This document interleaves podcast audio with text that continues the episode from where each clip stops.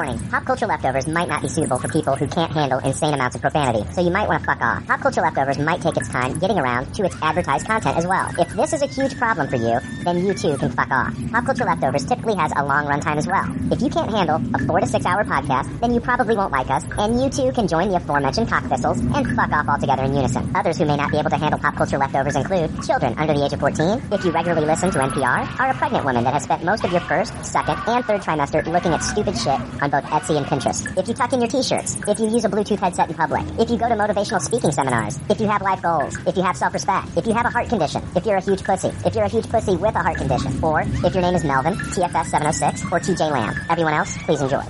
Episode 358. There's already like 7 million podcasts talking about pop culture and all that. Makes us happy like shooting at a womp rat. But it's all been done before. We don't want to be a copycat. We're the leftovers picking up the scraps. Dropped by the cool kids. It, it's a trap. Good it, toss it, good it, taste it. Do we love it? Hey, let's face it, can't it. Let's embrace the Tupperware party. Subculture spill over like a vulture. Carry over counterculture, pushover, pop culture. Leftovers. And the uncool kids. To already been said. Leftovers. Sure the only talent is the band that's singing this. Pop culture leftovers. You're listening to the only podcast with the balls to bite a radioactive spider.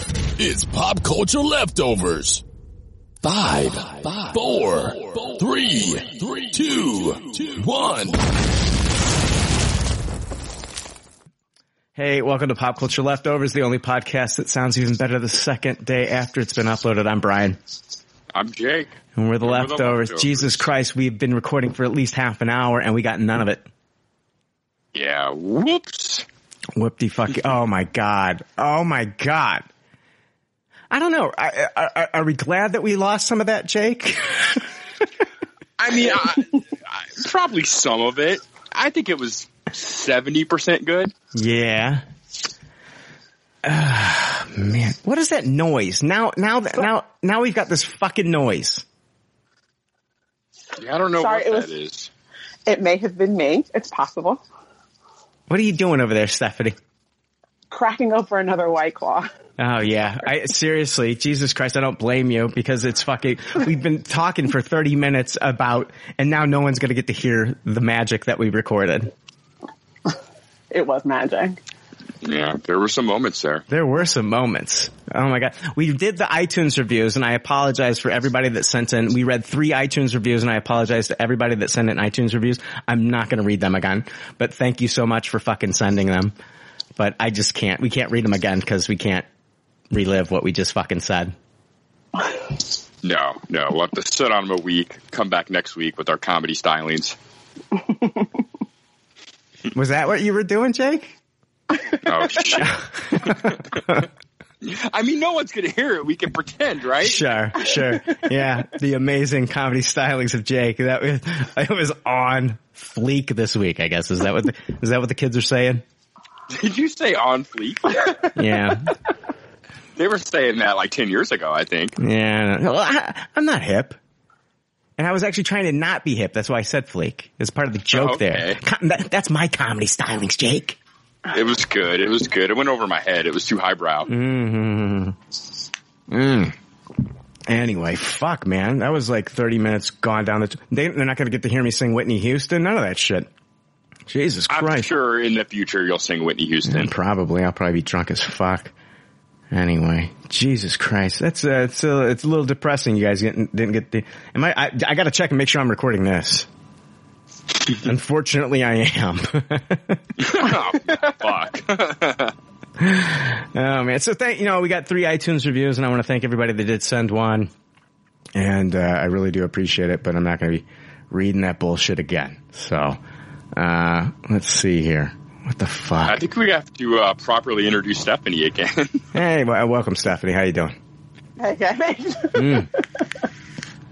It's fucked up. Stephanie's like, I got, I get on this fucking podcast to record, and my time is valuable, and then Brian doesn't record any of this shit. it hurts. yeah. It fucking hurts me too.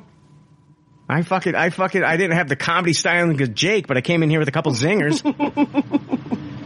The singing was my I'm fave. I I'm wasn't. spent now. I got nothing. Those were all my best jokes. Oh man.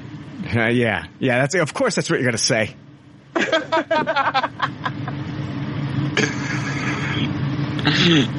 Ah, Stephanie, you can you can you can tell everyone the legend of how amazing that the original segment was.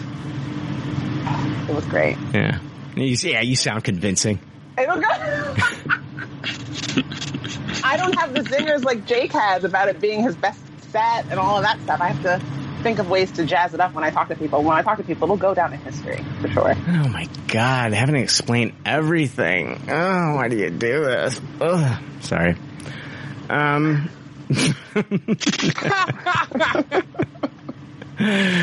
Guys, uh, let's see here. Oh, I do want to jump into this. I'm glad I didn't go over this yet. Um, we are offering another contest, a new contest this week. Um, you could win one of five digital codes for the new film Wander. Uh, Aaron Eckhart and Academy Award winner Tommy Lee Jones star in the edge of your seat thriller Wander, now available in digital and on demand. When a private investigator with a troubled past is hired to investigate a suspicious death in the town of Wander, he becomes convinced that the case is linked to the same conspiracy cover-up that caused the death of his daughter. Buy or rent Wander and watch it tonight. It's rated R from Paramount Pictures. All you need to do to for your chance to win a digital copy of Wander is just retweet on Twitter or share our Facebook uh, Facebook post about Wander. Take a screenshot, send it to comments at popcultureleftovers.com. Subject Wander, and I'll announce the winners on next week's podcast. Subject Wander, not contest entry or any of the other bullshit you people put sometimes. The subject is going to be wander. Nothing else. Not. It is, come on. It's not hard. Wander. W-A-N-D-E-R. Wander. And uh, Adam Cornett, you did send the last entry to the right email address. So good job, buddy. You did it. You were, you were fucking up a couple weeks before, sending it to the God knows where. Some bullshit email address I never told people to send it to. But you, you found a way to send it there, Adam. But now you're back on track, buddy, sending it to the right address. So I want to thank you for that. Thank you for doing what everybody else has been doing this whole time. So thank you. oh my god. What a shout out. I know. It's, uh, feel the love. Feel the love. So, That movie sounds interesting. I love me some Tommy Lee Jones. I hope he's the bad guy in it. yeah, um, yeah, I haven't, uh, I haven't watched a trailer or anything. But yeah, I like Aaron, I like Aaron Eckhart and I like Tommy Lee Jones. So yeah, check out, uh, check out a trailer or something. Just, you know what, if you want to win a copy, send a fucking email in. There you go. Let's jump in. I, God damn it. I, I, we're, I- we're off on a wrong track this week because I didn't hit record and we, we lost like 20, 30 minutes. And now it's just, it's bugging me, Jake. Can we get, can we, oh, don't let it get to you. We'll get past this. can we get past this? yes, for sure. No jokes related to the 30 minutes we lost. None of that shit. Yeah, we can't do that because we can't call back those jokes because nobody's going to get them. You, I know. I've almost done it twice already. you tend to do that. You tend to do that a lot.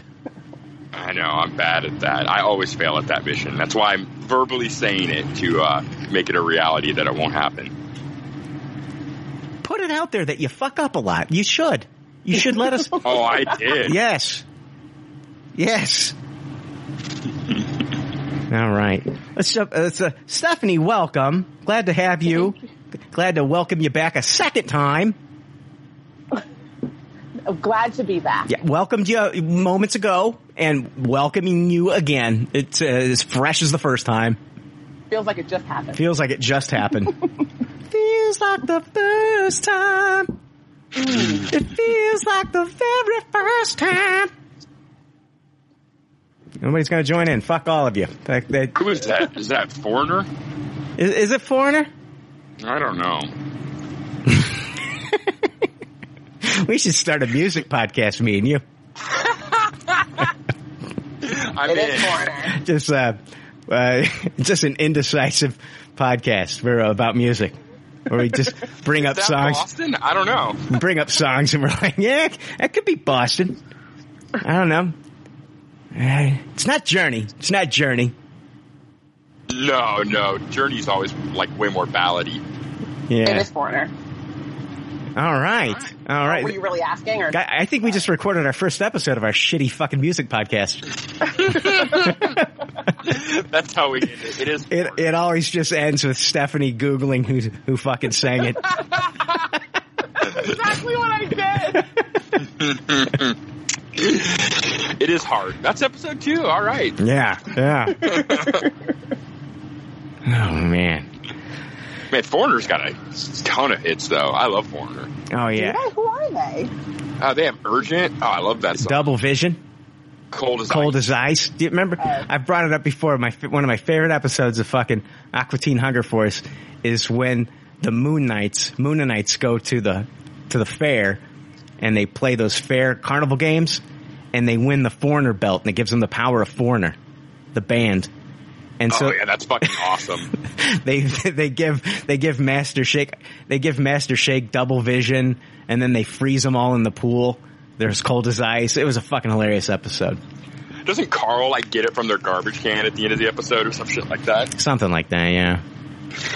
Yeah. Carl's my favorite character. Yeah, I love I love fucking Carl. I love that show. Mm. Anyway, biggest news of the week. Let's jump into the biggest news of the week. I'm gonna go out of order this week. Not gonna be doing good pop, bad pop right off the bat. Uh, we're gonna jump into uh, this news. It dropped. Uh, I'm gonna be reading it from The Verge. Warner Media is pushing even more aggressively into streaming by releasing every single one of its movies in 2021 simultaneously on HBO Max. There are some limitations to the new business model. The movies will only stream on HBO Max for one month before leaving the platform for a period of time, and they will also play in theaters simultaneously, keeping the relationship with movie theater distributors like AMC and Regal.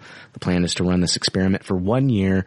For people who don't have access to HBO Max in their market, it appears that theatrical releases will still be the go-to option. The movies Warner Brothers is planning to release for now include The Little Things, Judas and the Black Messiah, Tom and Jerry, Godzilla vs. Kong, Mortal Kombat, Those Who Wish Me Dead. Oh, sorry. I didn't know if that was a title of a movie or me personally leaving a note in here about people that wish I was dead. Uh, the Conjuring, The Devil Made Me Do It, In the Heights, Space Jam, A New Legacy, The Suicide Squad, Reminiscence, Malignant Dune, The Many Saints of Newark, King Richard, Cry Macho, and The Matrix 4. Uh, these titles could change depending on delays. All films will be released on the HBO Max and 4K Ultra HD and HDR. And, um yeah, it's right now HBO Max. You can sign up for six months. Um, with the, it's like, yeah, it's sixty nine ninety nine. It works out to be just under twelve dollars a month instead of fifteen. So they got that deal going on. They did pull their free trial because they're not going to want Yeah. people to be able to watch Wonder Woman for free and then just ditch the service. So they did pull the free trial, but they are offering it at a discounted rate.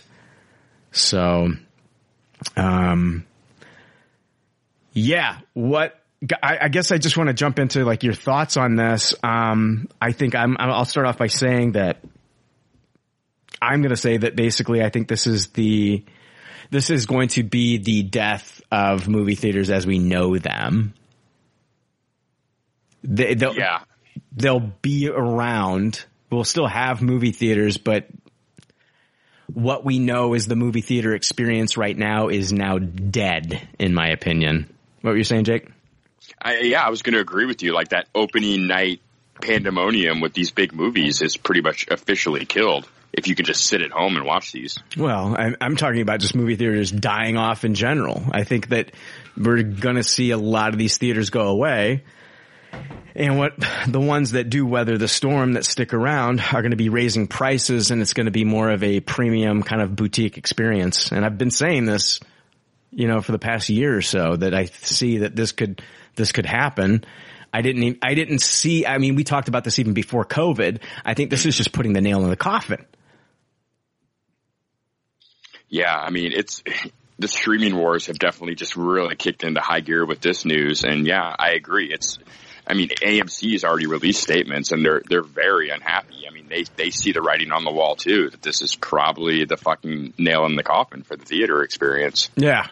I mean, it's, I don't know. I think like you're going to have theaters that are going to be doing things to get people to come in and, and hopefully theaters will be cleaning up their act and shit like that. I mean, but, um, to make it, to make it more enjoyable for everybody to go. If you are going to go to the theaters, you want it to be an experience as opposed to just fucking, AMC just feels like it's the McDonald's of fucking theaters. Cause you go in there and people are on their phones, people are talking and it's just, it, you know, you're there to see a fucking movie.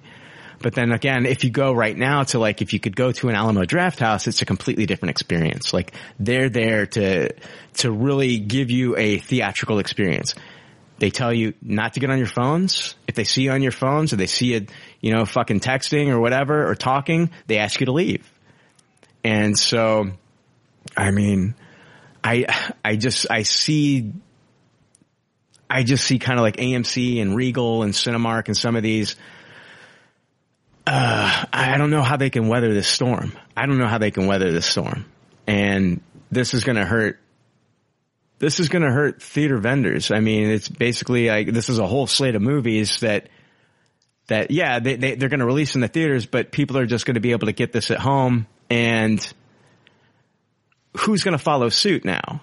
Like now that Warner Brothers has hmm. done it, like now that Warner Brothers has done it, and like they can put out here in this press release that it's only going to be for a year and that they're just testing this. I think that once it proves successful, and I, I am saying it is going to be successful. I think it's going to be super successful. I think once it proves successful that some of these other services are going to like possibly go the same route. Are we going to see Universal start to do this? Universal's already made deals, but like, are they going to, are they going to be doing something different now? Um, Disney, December 10th, we're getting the Disney, um, investors meeting, we had that uh, that tra- that uh, Disney commercial, Disney Plus commercial that came out that might be real, might not be real, we don't know. But like, even if that commercial wasn't real, were they planning something like this anyway? Were they planning something where like they're gonna follow suit with Warner Brothers and do something like this? And pull the movies from the theaters. They've already pulled Mulan from the theater. They've already pulled Soul from the theater. Are they going to pull Black Widow from theaters and then drop it directly onto Disney Plus with a premium price or just go full on HBO Max original with Wonder Woman and give it to everybody for free? Here's the difference between I think HBO Max and Disney Plus is the fact that Disney Plus had a five year goal that they wanted to hit by 2024. They wanted between 60 million to 90 million worldwide subscribers by 20, uh, September of 2024, five years out from when they launched. They hit that number in eight or nine months. So they're ahead of the game. So I think that HBO Max at this point, they are, they realize that in order to get new subscribers, this is, this might be what they have to do to get those new subscribers because Netflix already has us. Most people have a Netflix account. Um, and, and, and Disney was next. Disney was one of the big ones that was next. A lot of people even maybe drop services to get the Disney Plus because they had to see The Mandalorian. They have to see these Marvel shows that are going to be coming out. You know, some people might have like, ah, fuck it. I don't need Hulu anymore. I'm just going to, I'm going to go with Disney Plus. So like Disney Plus has been succeeding. They've been thriving. They hit their five year number in nine months. And so Crazy. here's the thing. Do, does Disney Plus need to go this route and, and, and do this?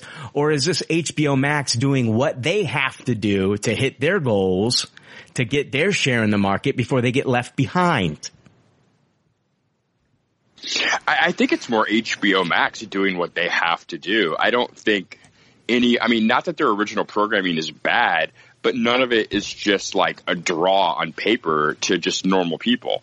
I mean, as good as a lot of their shows have been, you know, to see the title of it and go, oh, I have to get HBO Max as opposed to things like Matrix 4, Godzilla King Kong, you know, Suicide Squad, Space Jam 2. Like those are names that make you think you have to subscribe to the service, uh, you know, as opposed to Raised by Wolves, The Flight Attendant, you know, those, as good as those shows are, the normal person sees them on paper. They're not like, oh, I have to drop Hulu to get HBO Max. Like, I think this is, I don't think WB is so much concerned about the theater experience as they are about, yeah, just getting tons and tons of HBO Max subscriptions and Yeah, making but- it one of the top streaming services. I don't know if I can count out Disney Plus not saying that we're going to follow suit though, because what else do they have right now? The parks? Yeah. Yeah, I agree. I, Do they- I wonder how much this changes what they were going to announce at that investors meeting on the 10th. Like, I wonder if what they had set in stone to talk about has completely like seismic shifted at this point because of this announcement. Or maybe Warner Brothers caught wind that they were going to do this and so they, they did it first.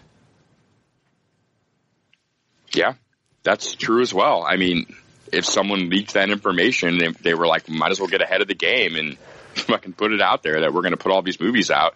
And it's it seems really shady that um, they kept such a lid on this. Like, not only did the theaters have any idea that this was was coming, but I read that like Legendary Pictures, which is putting out the Godzilla Kong movie, had no idea this was coming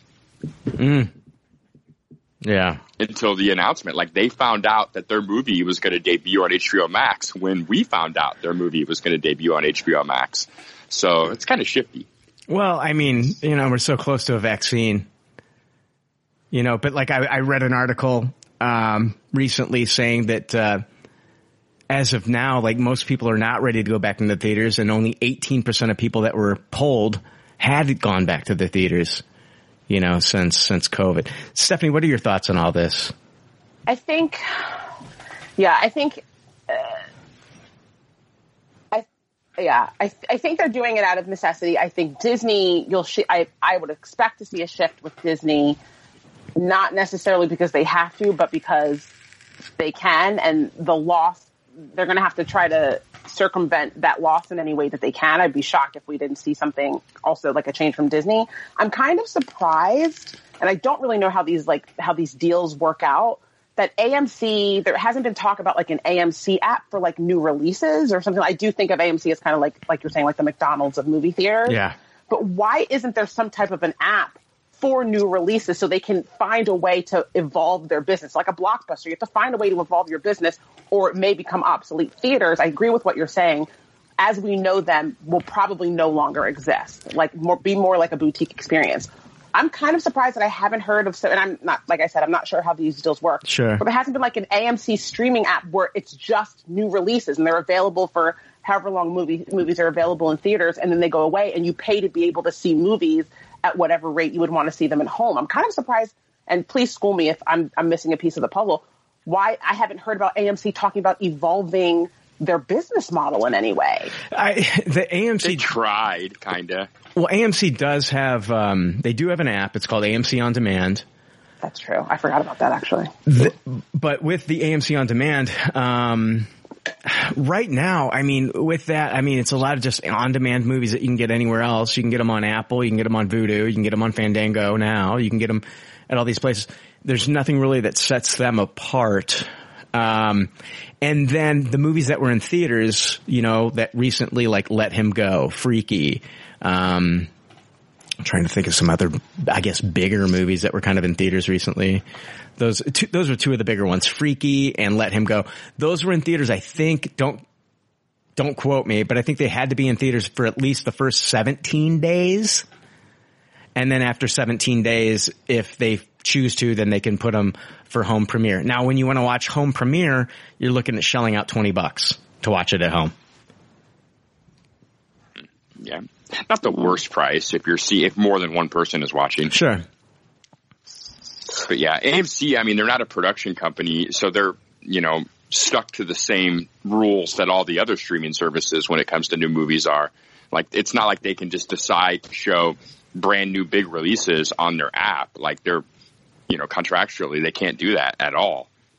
And they're not making their own movies, which would be the only way for them to be able to do that kind of thing. They, they can't just, You know, they're basically like you said, Brian, the same as like an iTunes or a, a Vudu, or a, they're they're stuck to those same release dates. Mm-hmm.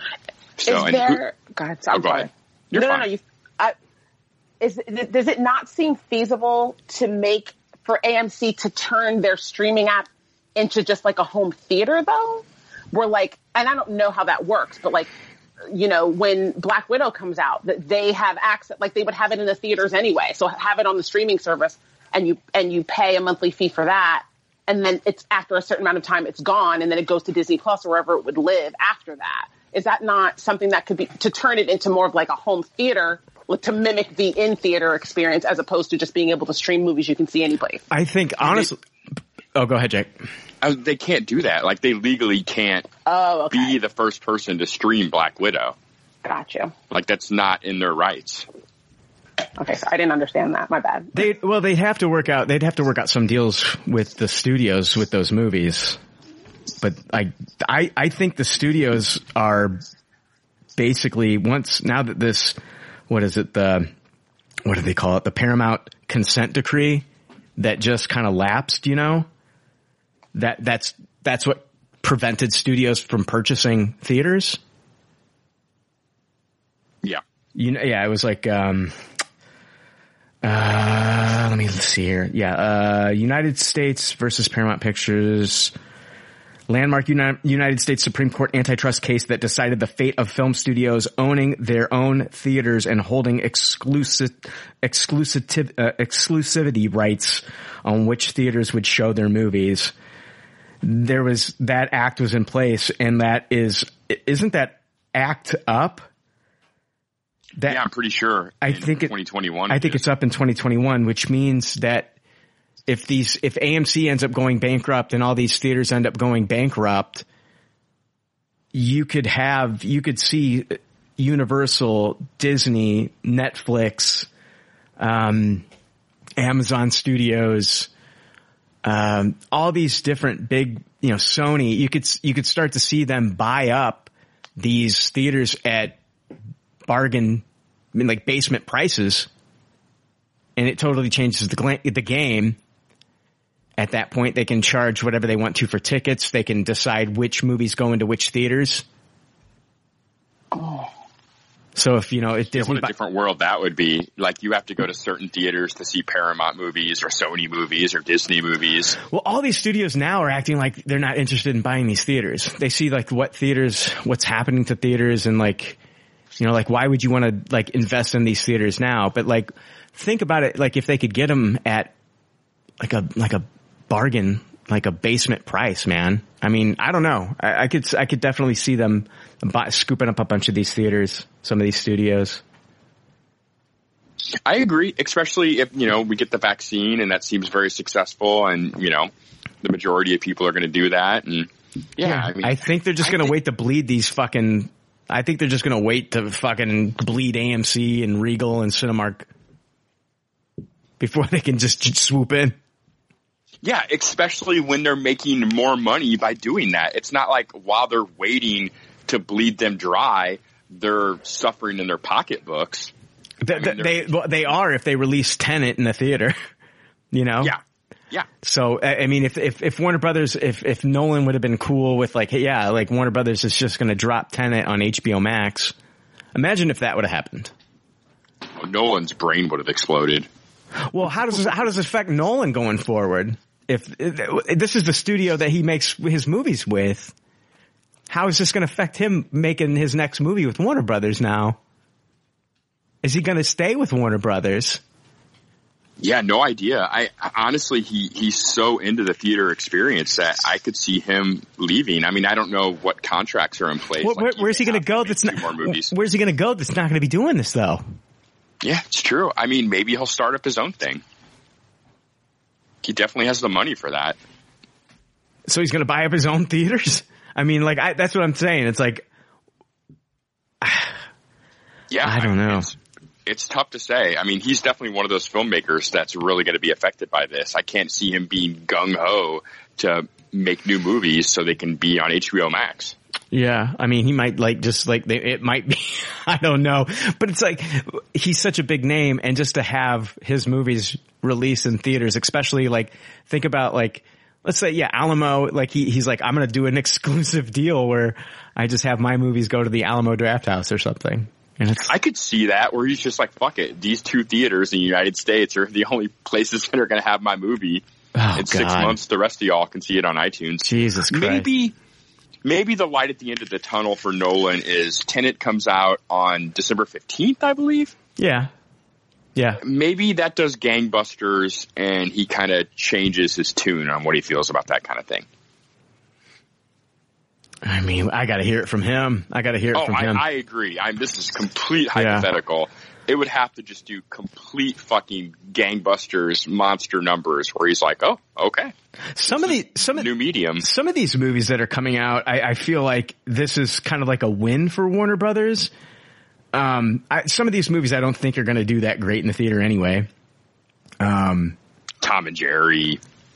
I, kids movies, yeah, who wants to take their kids to go see a movie now?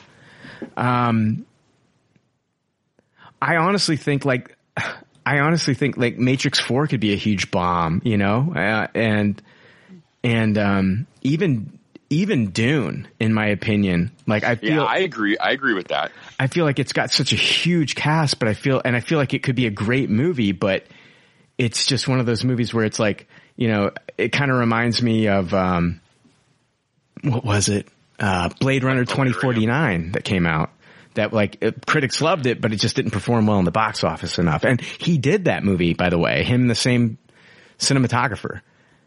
It was, uh, No, yeah, you're right about that.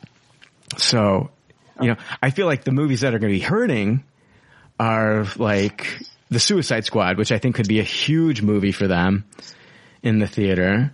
And I, I'm still kind of like, I don't know if I'm, I don't know about Godzilla versus Kong. I think like with the two names together, it still could be a huge movie. I don't know if it's going to be good, but I still think like with both of those names being in the same, th- in the same film, going head to head against each other, it could still have been a pretty big movie coming out for them. I agree. I bet it would have made more money than the previous two movies. I, I think it would have been a draw.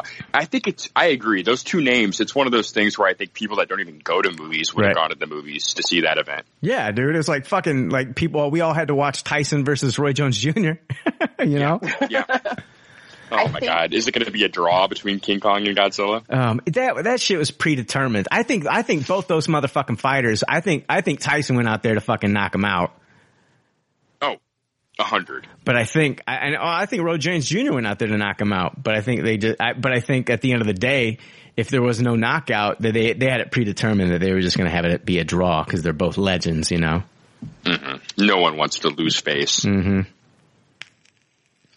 Anyway, oh, I- I think Space Jam could have been a pretty big movie. LeBron James, Looney Tunes.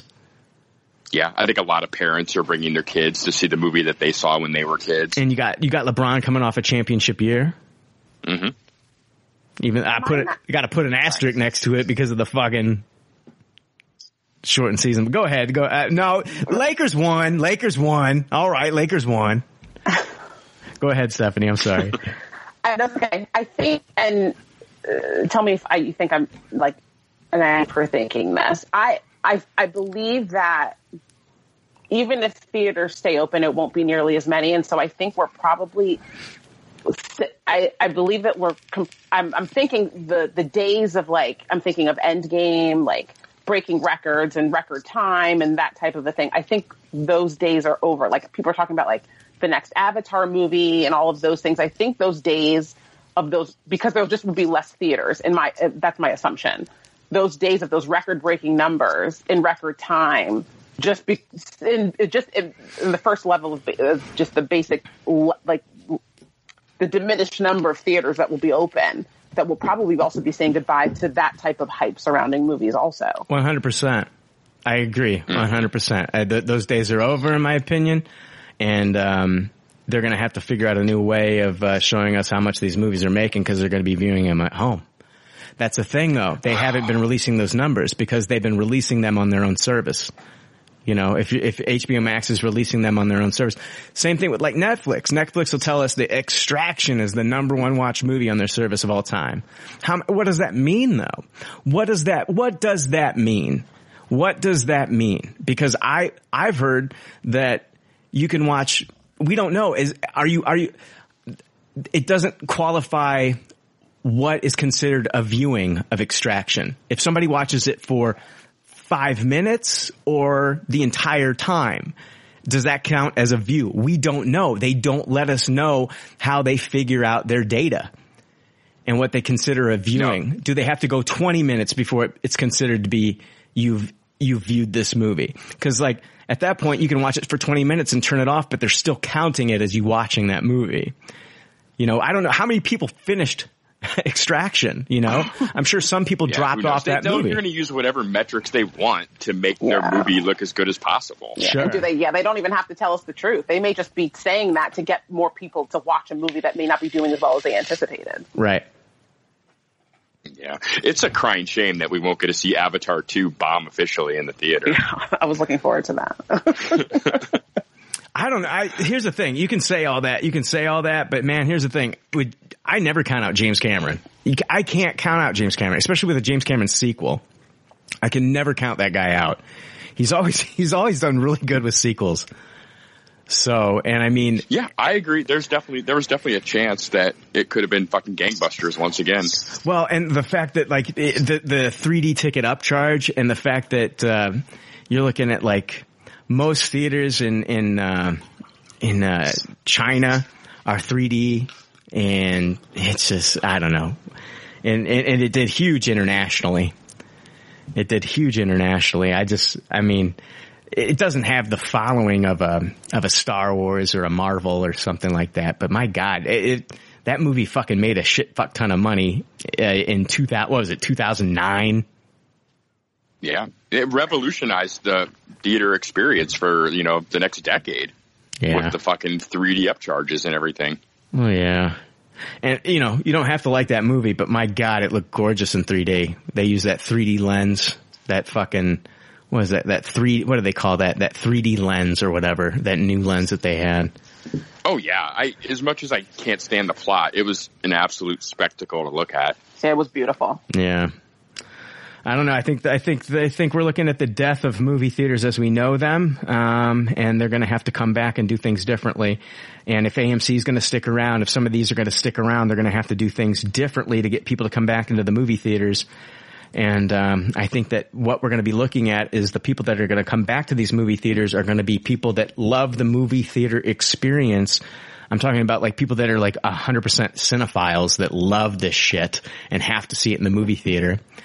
And um, I think that the casuals, they're going to be once once fucking HBO does this and they they they've let the cat out of the bag now. They've done it. Now that they've done this, I don't think that they can just do it for one year. I think this is just like we're going to test it out and see how it does. I think it's going to be hugely successful for them, and I don't see them going back. I agree with that 100%. There's no fucking way. They're just saying that one year thing to not completely spook everybody.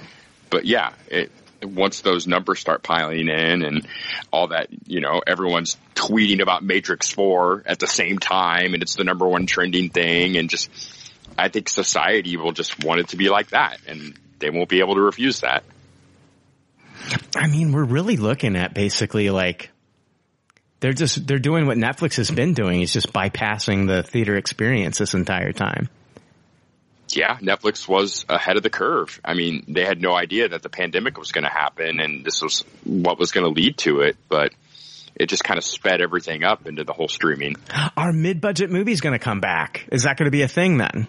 Now, I think it could. I think it has, they have a better chance of coming back in this model than they did in the old model.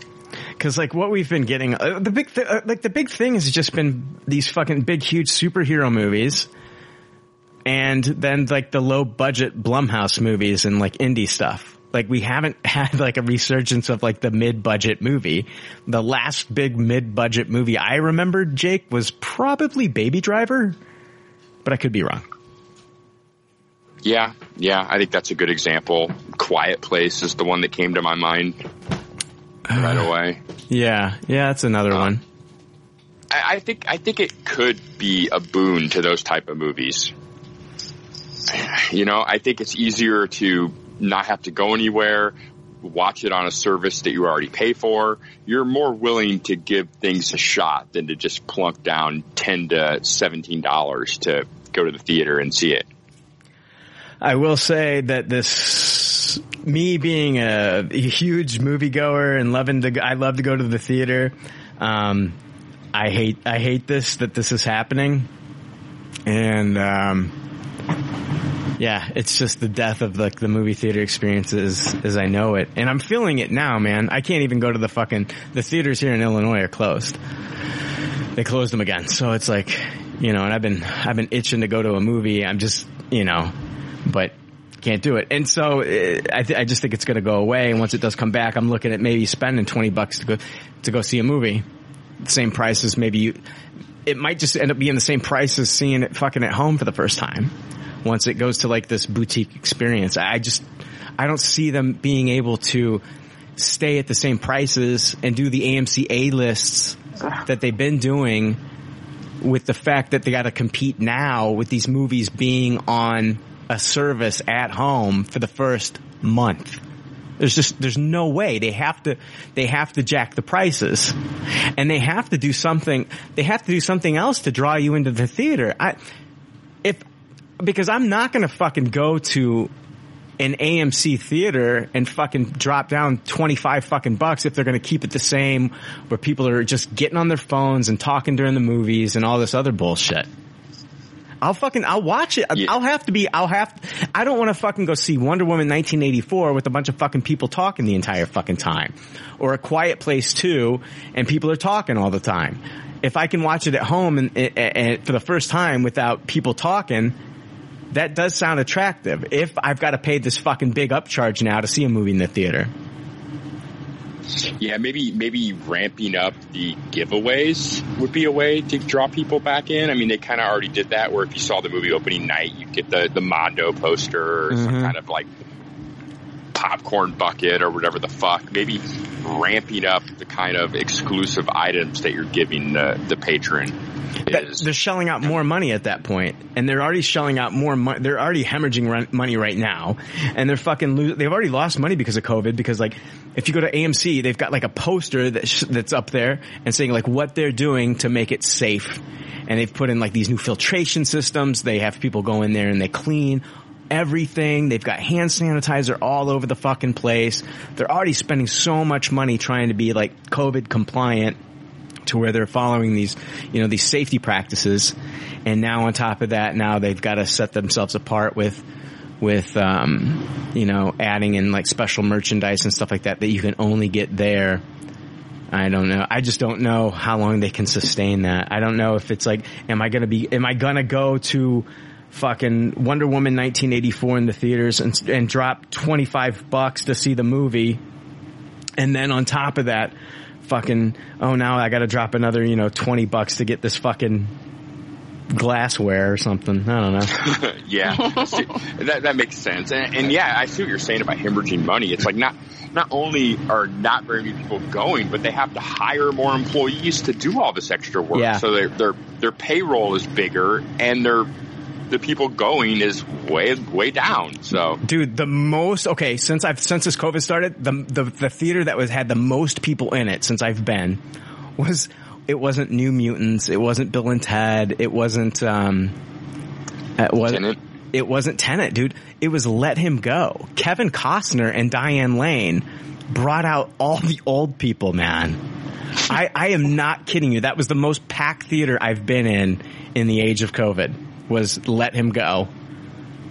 Kevin Costner, Diane Lane, that movie. All the, dude, I was the youngest person in that fucking theater. Seriously. Oh, wow. I literally, I think like halfway through the movie, the Grim Reaper sat down in one of the seats in that theater and was, it was, dude, all these old people, it was, inc- it was insane. So, yeah. Jesus. Yeah. I'm excited um, to see trailers for big movies again with this happening. Like that's that's one positive. Like there's just been no hype for big tentpole movies anymore. and at least like they'll have to start beating that drum again for HBO Max. Like we're gonna we're gonna see hype for these movies before they release because they know they're actually gonna release. Right. Yeah. Instead of like having like three different posters for Black Widow with three different release dates. it's like Yeah, it's like like, the the collector's posters for Black Widow is like the original May 2019 poster. You know. That's fucking hilarious. Yeah, just to have the hype machine for big tentpole movies like rolling again, like that gets me excited. Yeah. You know, just trying to think positive about the whole thing. Sure.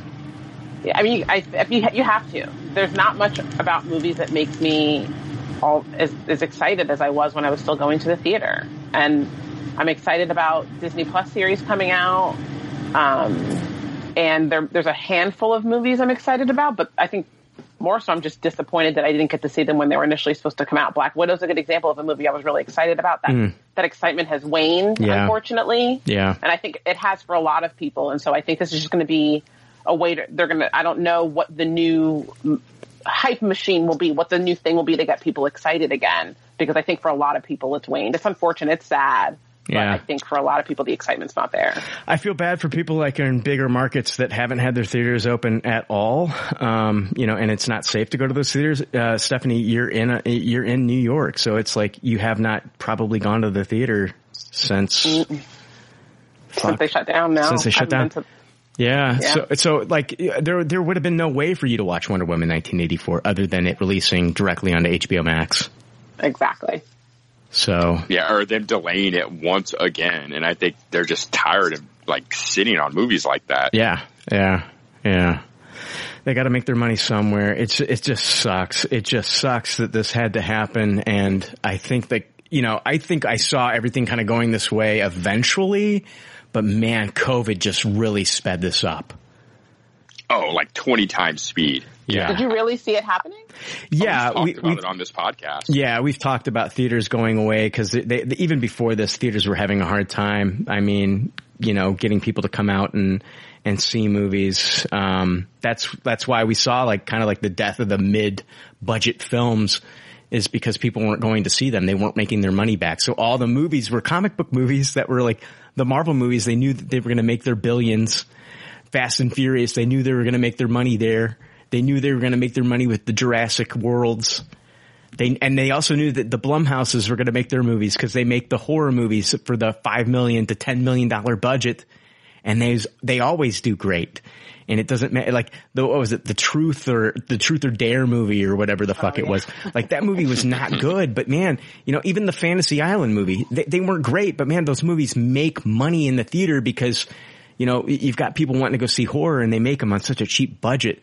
So we were just, get- we were getting a lot of the same kind of movies. This might bring back the mid-budget movie if they start to, you know, just everything starts to go straight to streaming. So we'll see. I, I don't know. And people like people like Scorsese and Spike Lee were already like just pissed off at the whole thing that was going on and already making movies Yeah. for streaming services like Netflix. Like they'd already rebelled against the Marvel Yeah. horror movie model. Well, Netflix was giving Scorsese the money that he wanted to make The Irishman. No other studio was going to do it. And that's Scorsese. People are not giving him the money to make The Irishman that he wanted. And Netflix did. So, yeah, yeah. you know. And I mean, a lot of that blame is is on the big tentpole movies, and those guys will will agree. I mean, people get mad when they say that, but it is the truth. It has as much as we love those movies, it has like money talks and bullshit walks, and yeah. if But if I, fucking Martin Scorsese can't get funded, then what the fuck? But if I can't see the Suicide Squad in a packed theater on opening night,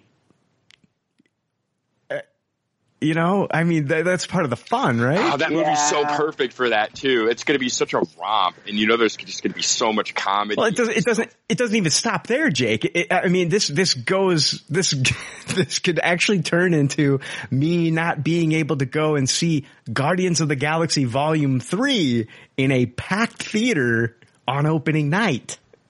You know, like this, and I mean, every time I've gone to see a Guardians movie opening night, it's been, it's been an event. The theater's packed. People are laughing. Rocket and Groot. Ha ha ha. Star Lord. Ha ha ha. It's What a shame our last Star Wars movie was episode nine. I I hate that movie the more I think about it. Oh my god. what a shame. That's the last packed house Star Wars movie we'll ever see. I know. I know. I know. No. Ugh. Yeah, you can definitely say goodbye to those like emotional opening weekend moments. Yeah. Yeah, that's sad. Let's uh let's see here. Do you guys want to take a break or do you want to jump into good pop bad pop? I would love to take a break. I, I, I why did I even ask? Why did I even ask with you? Be right back. Good pop, bad pop.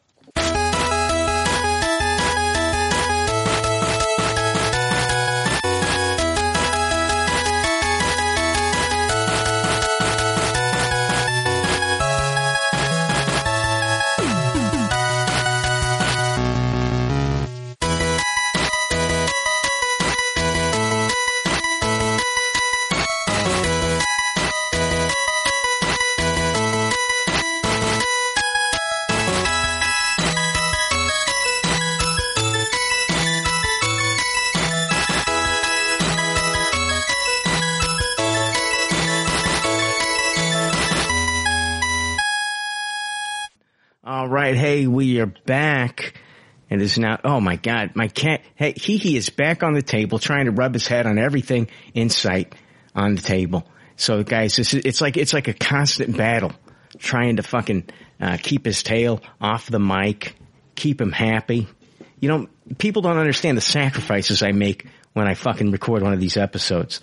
It's probably, it's probably honestly why the first part of this episode didn't get recorded. I was worried about his fucking tail and all of his fucking shenan, wait, there we go. All his shenanigans on, on the table here. It is now time for good pop, bad pop. It's time for more leftover reviews with Good Pop, Bad Pop. Good Pop, Bad Pop is where we talk about the things in the previous weekend or weeks that we either watched or read. Sometimes we rate these things. And if this is your first time listening, we'd like you to be familiar with our rating system. The rating system is simple. If the leftovers don't like something, they toss it. If they do like something, they suggest you taste it. And if it's brilliant, it gets a Tupperware rating. If all the leftovers love it, then it gets the pinnacle of success, a Tupperware party. Tomorrow I'm recording the very first bonus episode for our Patreon patrons.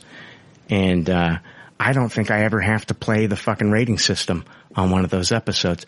Everybody listening to a fucking bonus episode knows the fucking rating system, Jake. Oh, that's beautiful. Yeah, why pay if you don't even know what the fuck you're paying for? You know, shit. I don't have to fucking. I don't have to introduce segments. I don't have to do anything. I just got to fucking show up. I just got to hit record. I, I got to hit record. I didn't do that today. I imagine you looking like Al Bundy during the uh, Patreon episodes. Why is that? Why is that? Just completely relaxed, man. Hand down the pants. Okay. All right. Yeah, you should. You should have led with that. The hand down the pants. I usually do. Yeah. Yeah. Man. Yeah, but yeah, if you're not a Patreon patron, we're, uh, I'm going to be doing a first episode tomorrow. Uh, I don't know. We're doing a cutting room floor episode. So it's like the new segments that didn't make it into this one. And I'll be talking about some of those. I might have some other things planned out for tomorrow, uh, for the cutting room floor episode. I know I'm going to be doing episodes, uh, for top 20 lists. And I've already got, uh, hosts set up for the top 20 list. We're going to be going over our top 20s in certain things and um, and then also doing a, a segment. I got to thank Stephen Redgrave from Dissecting This Fiction for giving me the name of this show, Retro Reheats.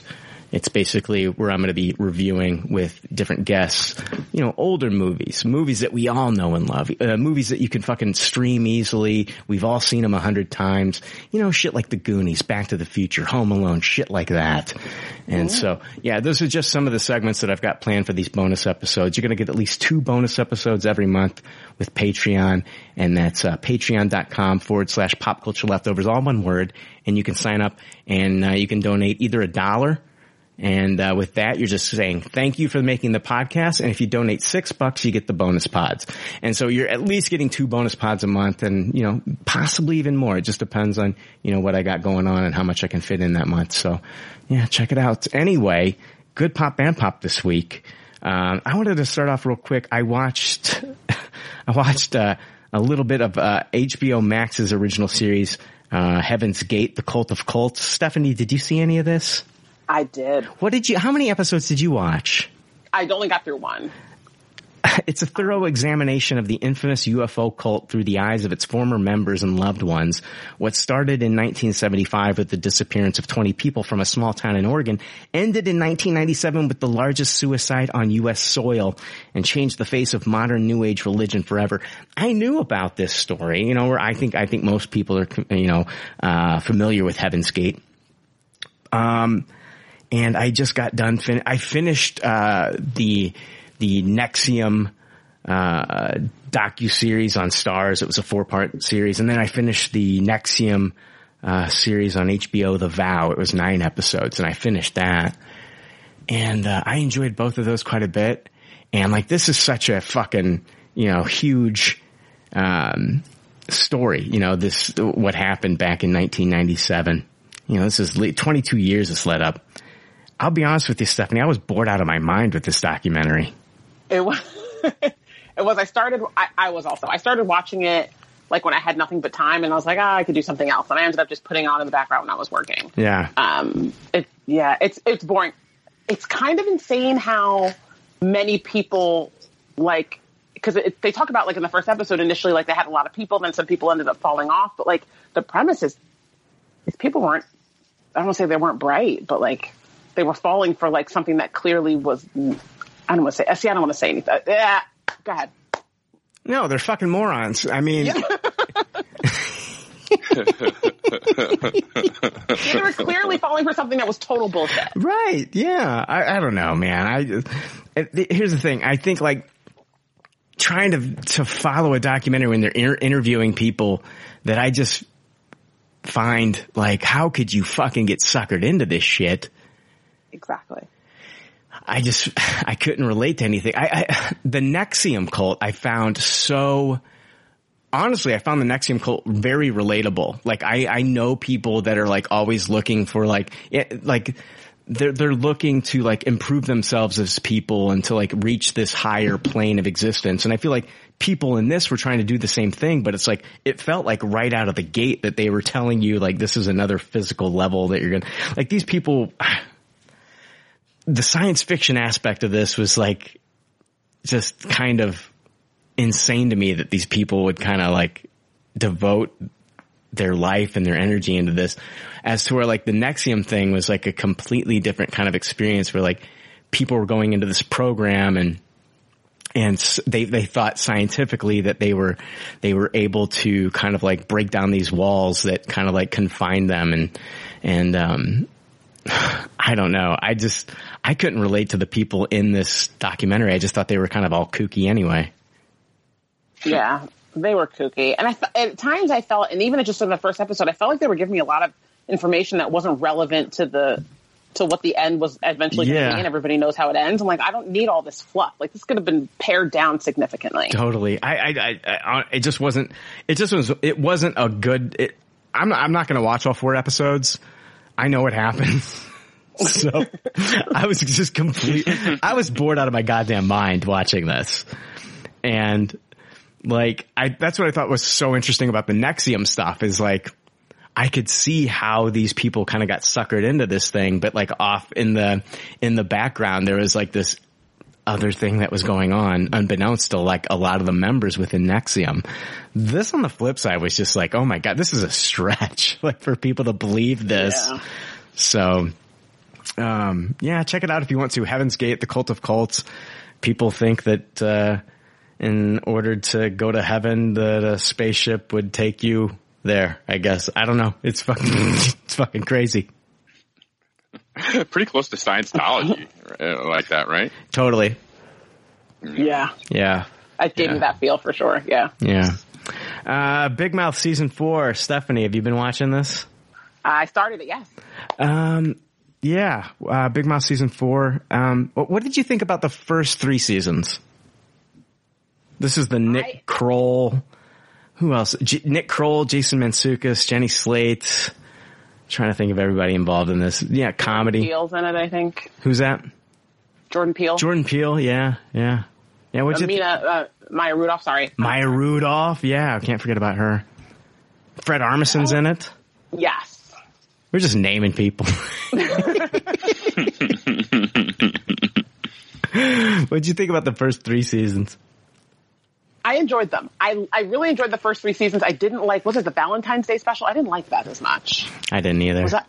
Yeah, but the first three seasons are really fun. It's just good. Like the all the voice acting is just it's really good. And is it, is it Kroll? What, what's his name again? The head guy, like the Nick Kroll? Nick Kroll. He's insanely talented. Oh, totally. Yeah. But yeah, first three seasons excellent. The Valentine's Day episode, toss it. I'm a bigger fan of the first two seasons. I, I give the third season a, I give it a taste it to high taste it maybe, you know, I, I just didn't think that the third season was as good as the first two.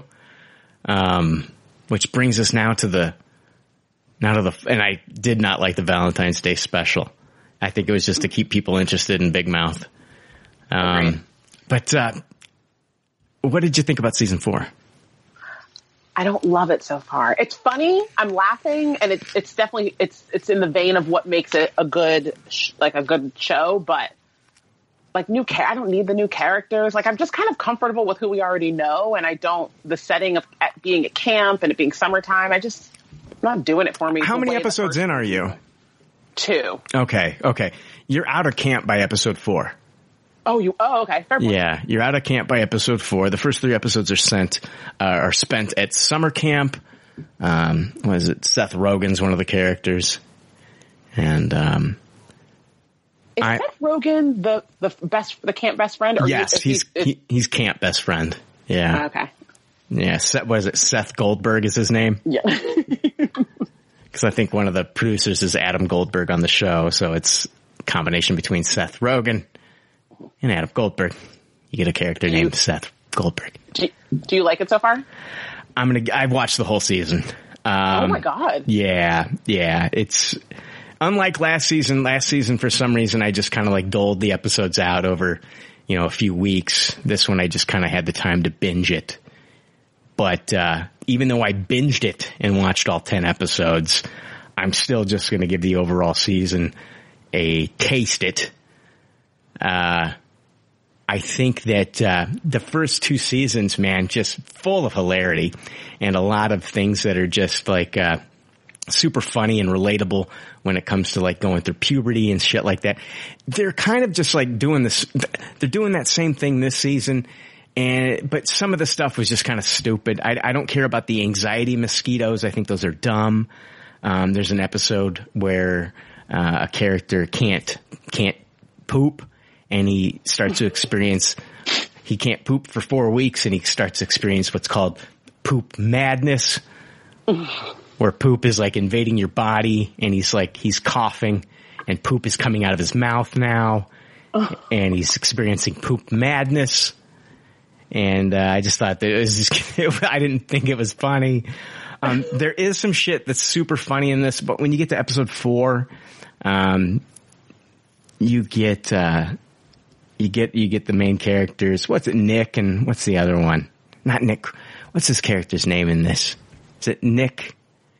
It's Nick. It's Nick. And what's the other fucking kid? Oh, what's his friend? I- I just watched the whole fucking thing. I couldn't tell you their names. I watched four seasons. I couldn't tell you their fucking names. anyway, they start dating younger girls. So they're in eighth grade now. They start dating seventh graders. And I thought it was very funny that they started dating Maya Erskine and Anna Konkle, the two girls from Pen 15. They're like 30 years old and they play that they're fucking like teenagers in that show. And here they are playing teenagers in, uh, in, in animated form. And they made the animated versions of themselves look like themselves in kind of like Pen 15. And, um, I don't know. I just, I just, I think like they, they tackle a lot of stuff in this season. They tackle a lot of stuff. They tackle transgender issues. They tackle, um, the character of Missy and how she's got one parent who's black, one parent that's white and, and how now she, she's never been able to kind of like, uh, her parents have always hidden her from her black side and she's, she's starting to talk to, yeah, it's, they get into all that stuff and, and, um, I mean, and, and some of the stuff they do it really well. I just think like it's just not funny. Like they're tackling all these heavy issues. I just didn't think it was as funny as like the first two seasons of the show. And that's what I'm looking for when I'm watching Big Mouth. I want it to be, not only do I want it to tackle like these issues, but on the flip side, I have to have it be super hilarious. And it just wasn't as super hilarious. There's a new character called the Gratitoad. It's a toad. So they mix gratitude with toad. I just thought that was stupid. And, uh, the last two episodes, we got the new actor that's uh, voicing Missy. So Jenny Slate recorded most of her lines as Missy, but the last two episodes they got the new actor playing Missy, and you Is can it a noticeable difference? yes, yeah, yeah, it is. It's a noticeable difference. And it, Did- did- I'm sorry. I'm so sorry. no, go ahead. What were you gonna say? Does the anxiety fly stick around, or is that just at camp? Totally sticks around. Yeah, Gotcha. Okay. yeah, that anxiety mosquito. Jay and Lola have a relationship this season. And I think that that was better, I guess, than last season with Jay dealing. That's what my biggest problem with last season was there was too much Coach Steve. I like Coach Steve in small doses. I don't need, it's too much Coach Steve is just too much. co- He's an idiot. And it's just like, Uh, yeah. I get it. You're fucking stupid. I get it. I get it. You're a moron. And they gave us too much Coach Steve. This year they gave us too little of Coach Steve and what they gave us was not that great. And then last season they gave us too much Jay, in my opinion. Way too much, Jay. But it was him dealing with his bisexuality, which is like a big deal, but you have such a moronic character dealing with being bi. It's like, how am I supposed to take any of it serious, seriously? Cause he's such a moron. But this. I also don't love the addition of extra hormone monsters. yeah, Thandie Newton is the new hormone monster this season. Yeah, like uh, it's just a bit much. I know.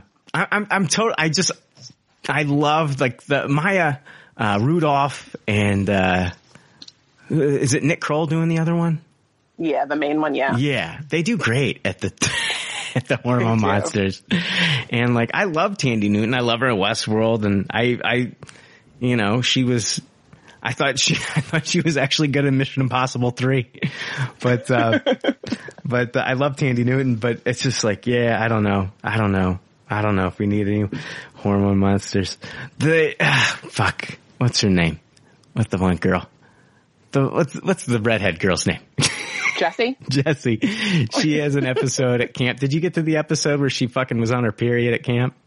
No. Yeah, that was a pretty funny episode. She's trying to find the right tampon. And so she finds like the really slim tampons and they're not enough, you know, and they, they, they turn into characters and they start talking.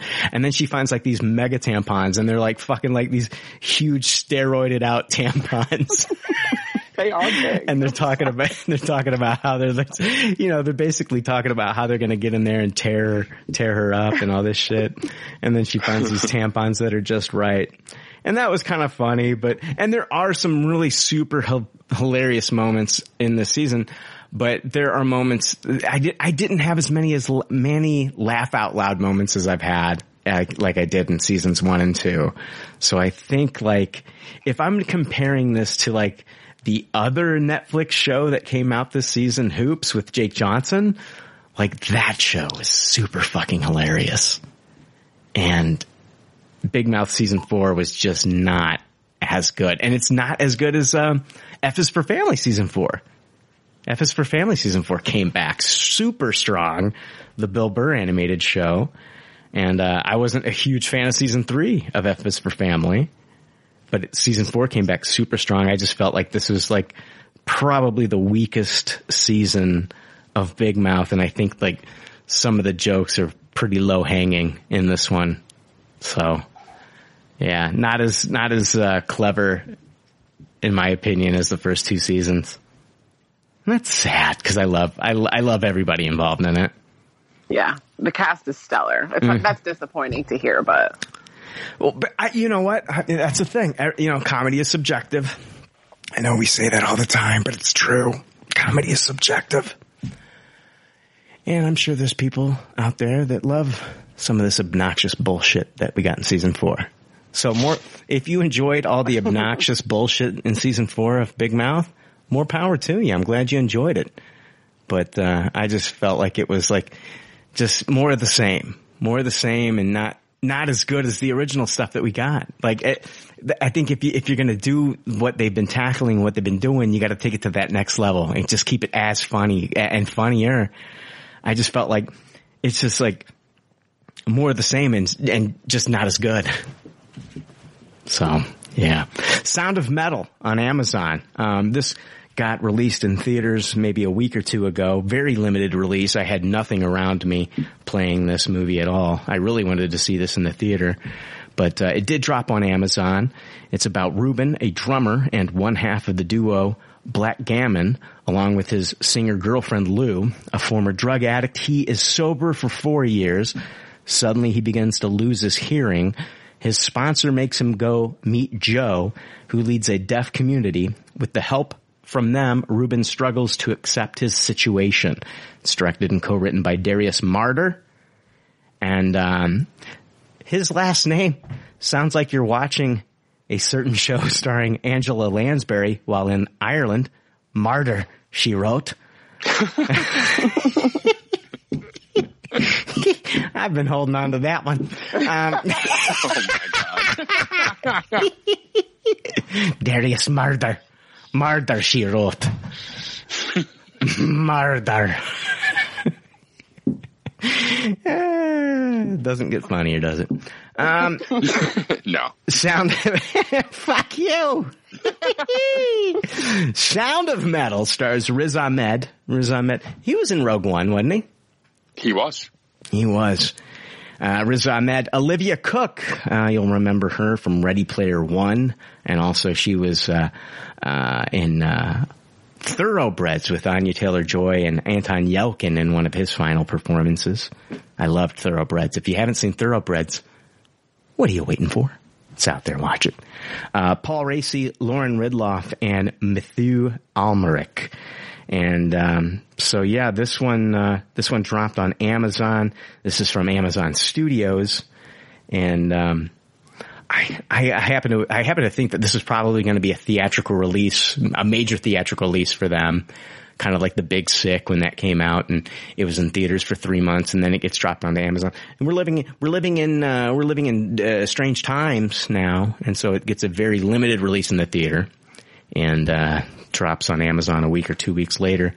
But um, yeah, we've got a story here of Riz Ahmed plays Ruben and plays in a band that he's touring. It's how they make their living. He has a, a you know, like a, um, an RV with his girlfriend and they drive from city to city and they tour and he's a drummer and they make their living on tour playing in this band, Blackgammon.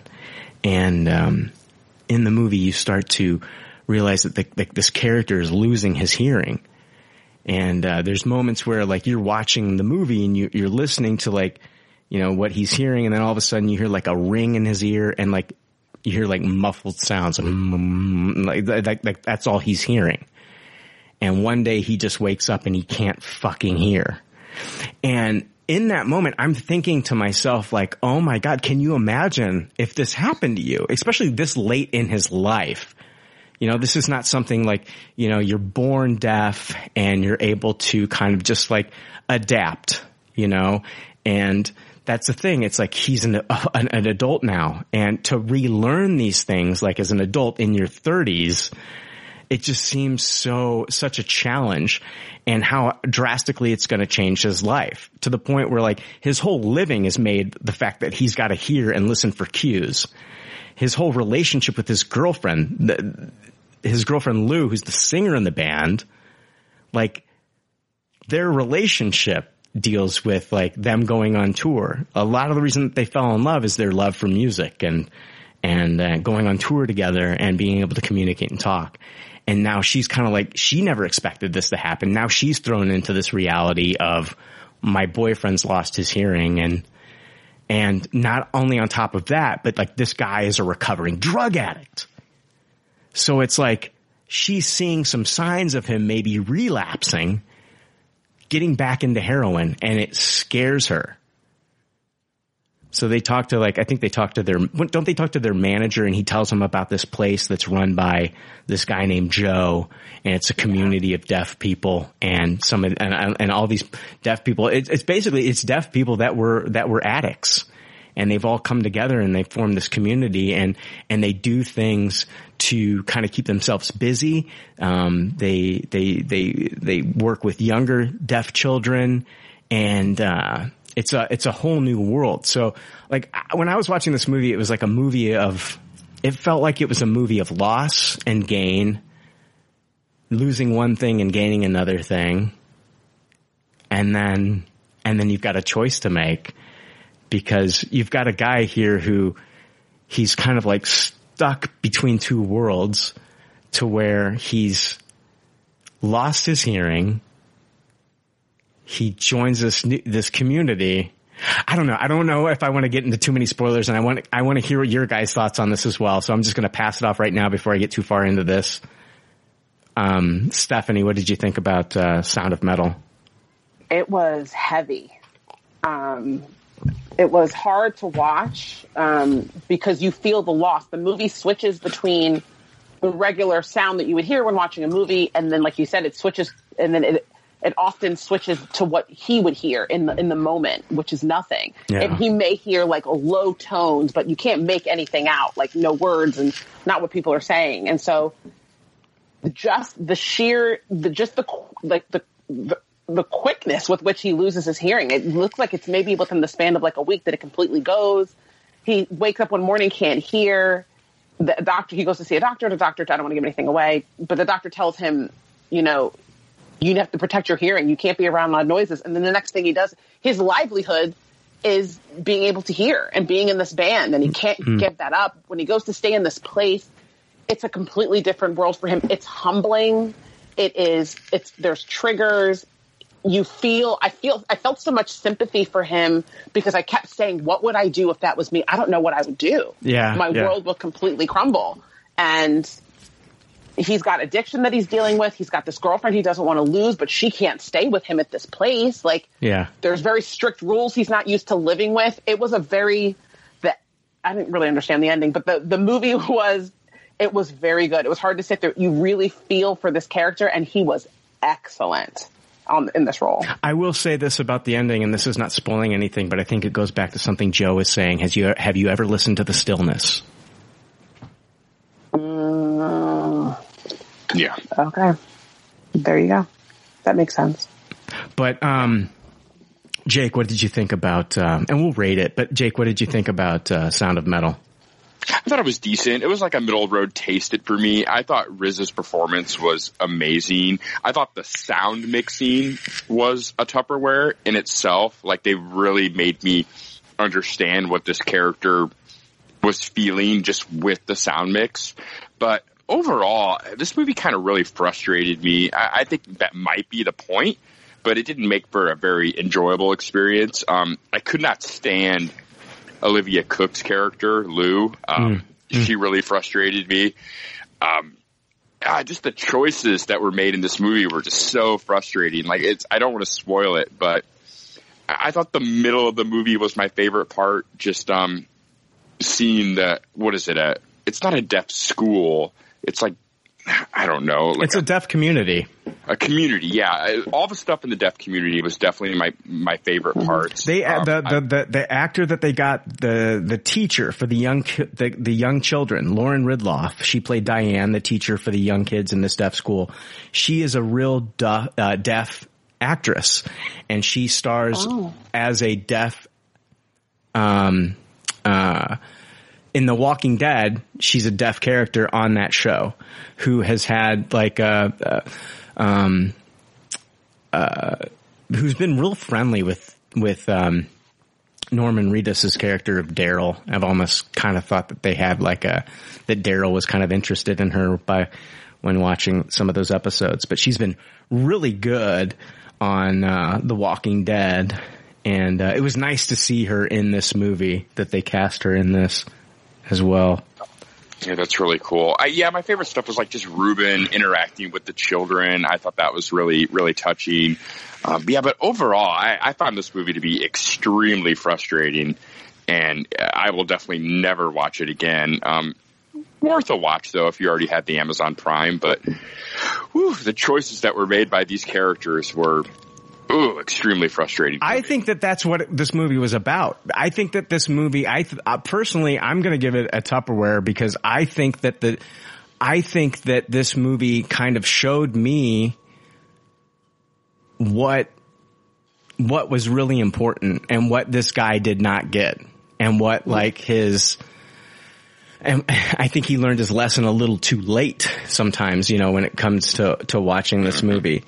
Um, I, I, I, uh, I think I th- man because like I think this movie really shows you what it would be like for this character in this situation to go what he was going through. And yeah like you see him make some some choices and you're just like why why why why?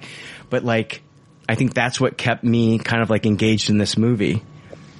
So what did Yeah, I, I, I don't blame you at all for giving it a Tupperware. I, I just, oh, it just paid me Yeah. so much. And I mean, like you said, that's the point. But ugh.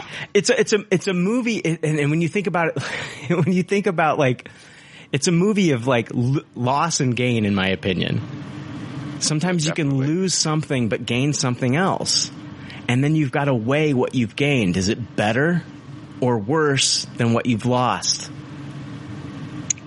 yeah, if there was a sequel to this movie, I would watch it in a heartbeat. I'll tell you that. I uh, I know I know it, it is frustrating man it is frustrating to watch because like but it's it's we're not watching Bandersnatch it's like you can't make your own decisions while watching this movie you just No, it's it is like that too. Like if I watch this a second time, it's sometimes when I watch movies a second time and we get to the part where they make the choice I don't like, I'm like, oh fuck, maybe this time you won't make this dumb choice. Oh, the don't. scene the scene when Joe is crying, I'm just like, fuck. It fucking killed me. What did Stephanie? What did you think? What I, I don't. We haven't gotten your rating yet. No, I give it a high taste it. Um, I think, I, and I, I agree with you, Brian. I think that's part of what makes the, to, to me, what makes the movie so compelling is like, there are, there are some bad decisions made. And in the moment you, and some of, some of these decisions in the moment, I'm not sure if it's a bad decision. All I can say is like, I don't think I do that. And then when it turns out to be a bad decision, you empathize. There's no way to know. I, I felt so, so so many times in this movie, I was putting myself in his shoes to the extent that I could do that, and saying like, I don't know what I would have done. I don't fault him for making the decision. But see, I he it's like it's now. it's like he learned nothing because he's still reacting like an addict. And I think that that's what's so powerful about this movie is the fact that like you know, it's like you've got a character who's been sober for four years, but he still hasn't gotten it. It doesn't matter that you're clean and sober. You're still doing things like an addict.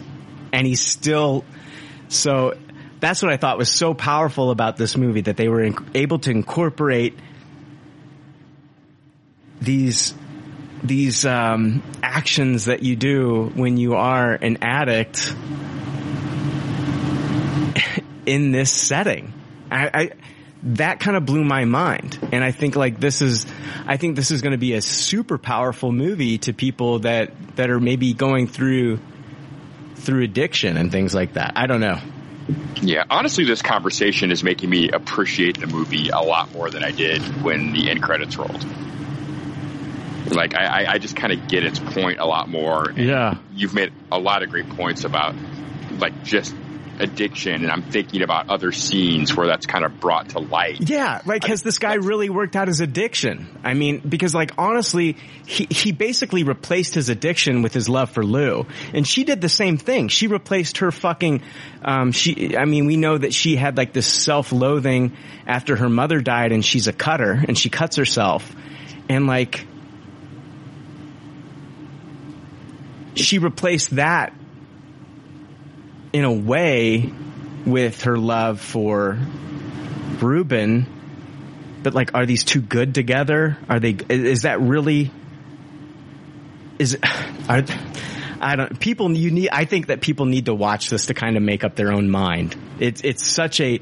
I think everybody will get something else different out of this movie when you watch it. And you, Jake, you, you said you're not going to watch this again, but I think like even if you did watch it again, you might get something different out of it the second time. No, I yeah, and I really mean it. I just this combo has made me appreciate it so much more. I, I- it has got me thinking about watching it a second time. Like some of those conversations between, um, what was the leader of the Death Compound's name? Joe.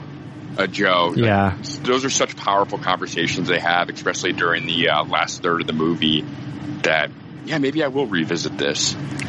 Um, I, I one of the most charming parts I thought was at the beginning of the movie when um, Lou and Ruben are just having their conversation while driving down Yeah. the road. I I laughed a lot at the. Uh, why is it not okay to floss in public conversation? It's okay. It's it's it's it's okay to use a toothpick, but if you were to floss in public, it's a big problem. I, do you get? Yeah, the truth. Here's the truth. With me, I f- I keep floss in my car, and when there's like nobody on the highway next to me, I'll I'll floss. Dude, I do the exact same fucking thing. Oh my god! Do you do it out of habit or do you do it when you feel something in there? No, I do it when I have to have it. Like if I eat fucking steak or something, Yeah. I can't fucking wait till I get home. Like I have to get that shit out. I've always got, I've got floss at home. Don't worry, I've got floss at home. But on the flip side, I have floss in my car, and Same. I I keep it. But when I'm on the road, if I'm flossing and I see like another car creeping up on me, like I'll hide it and I won't I won't let them see me flossing. oh yeah. But if it was a toothpick, on the flip side, if it was a toothpick, I wouldn't mind. That's like it's so true though. Yeah, you'll use a toothpick in the middle of a fucking crowded restaurant. Yeah. You can't just start fucking flossing away. and you see, I thought that was a very astute observation. Yeah. I really, I really appreciated that conversation. Just a throwaway moment of the movie that I thought. Yeah, was, it really was it was it was it was like uh, former drug addicts getting very Seinfeldian on us. It was. It was. It was a kind of a movie about nothing there for the first. What is the deal with toothpicks and floss? Why is it okay? Oh, anyway, Oh boy, fucking yeah. Ruben. God damn it. Riz Ahmed was Riz Ahmed was fucking fantastic in this movie. Oh yeah. No, no doubt about that. No doubt about that. Tupperware's performance, Tupperware the sound mix. I honestly think that, I, and for me, like basically bringing to light like the whole thing of like this operation where they can bring back your hearing, kind of like. I didn't. Yeah, spoiler territory, kind of, but you know. Well, like th- th- th- there's a talk. There's a, he talks with the doctor at first, and he says, you know, like, is there a way that you know you can bring back your hearing? And and and you know, is it what what can we do? And he's like, yeah, there's these implants that you can get, and um, you know, I think that they kind of like the reality of those implants, you know. So it's it is uh, it's it's an interesting movie. Yeah. Yeah. Uh, I watched uh, I watched Des on uh, Sundance TV. Um, it's a British three part television drama series. It's based on the 19. This is a true based on a true story, based on the 1983 arrest of Scottish serial killer Dennis Nilsen after the discovery of human remains causing a blockage of a drain near his home. The script is Ugh. yeah, the script is based on the book Killing for Company by Brian Masters, who interviewed Nilsen while he was in prison. This one stars David Tennant, yes, Doctor Who David Tennant, Broadchurch David Tennant as Dennis Nilsen, serial killer, Daniel Mays as Detective Chief Inspector Peter Jay, and Jason Watkins as biographer Brian Masters. And uh, it's a three-part series, um, about 45, 46 minutes a piece each episode. It's on Sundance TV. I watched this through the AMC Plus app. Um, I dropped Shudder for five ninety nine, and with AMC Plus, I am able to get. I did their. Um, it was their Black Friday deal where you could get AMC Plus for the first three months for four ninety nine. You get AMC Plus, you get BBC, you get Shudder, you get Sundance TV, Sundance Now, um, IFC Films, all of those services for eight ninety nine a month, but I get the first three months for four ninety nine, and I was already paying five ninety nine a month for Shudder, so it just made sense to now me. is is is that a bundle or does AMC Plus just always have those services included in it? it always has it. okay. Yeah. Okay. So you can add AMC Plus to Roku. You can add AMC Plus to your um, uh, Apple. If you have Apple TV, you can add it there. You can add it to Amazon Prime. Uh, if you have cable or satellite and you already have AMC included, you can add AMC Plus for four ninety nine a month instead of eight ninety nine. Uh, and you just log into AMC app and then you just sign into your Premiere. So it's actually called AMC Premiere if you go through cable or satellite, and then it's called AMC Plus if you do the standalone app on Roku, Amazon, or Apple. But um, this is. Uh, Oh my God. Uh, David Tennant, his performance in this is an absolute Tupperware. He plays Dennis Nilsen. If you look at the pictures of Dennis Nilsen in real life, who, when he committed these acts, it was from 1978 to 1983. He killed 15 men. And, uh, it gets into like why he killed them. He would strangle them and then he would bury them in the backyard. But before he buried them, he would f- fucking have their dead bodies propped up in a chair next to them and he'd watch TV with them and he'd play with their bodies. He fucking cut the head off of one young man and boiled his head in water.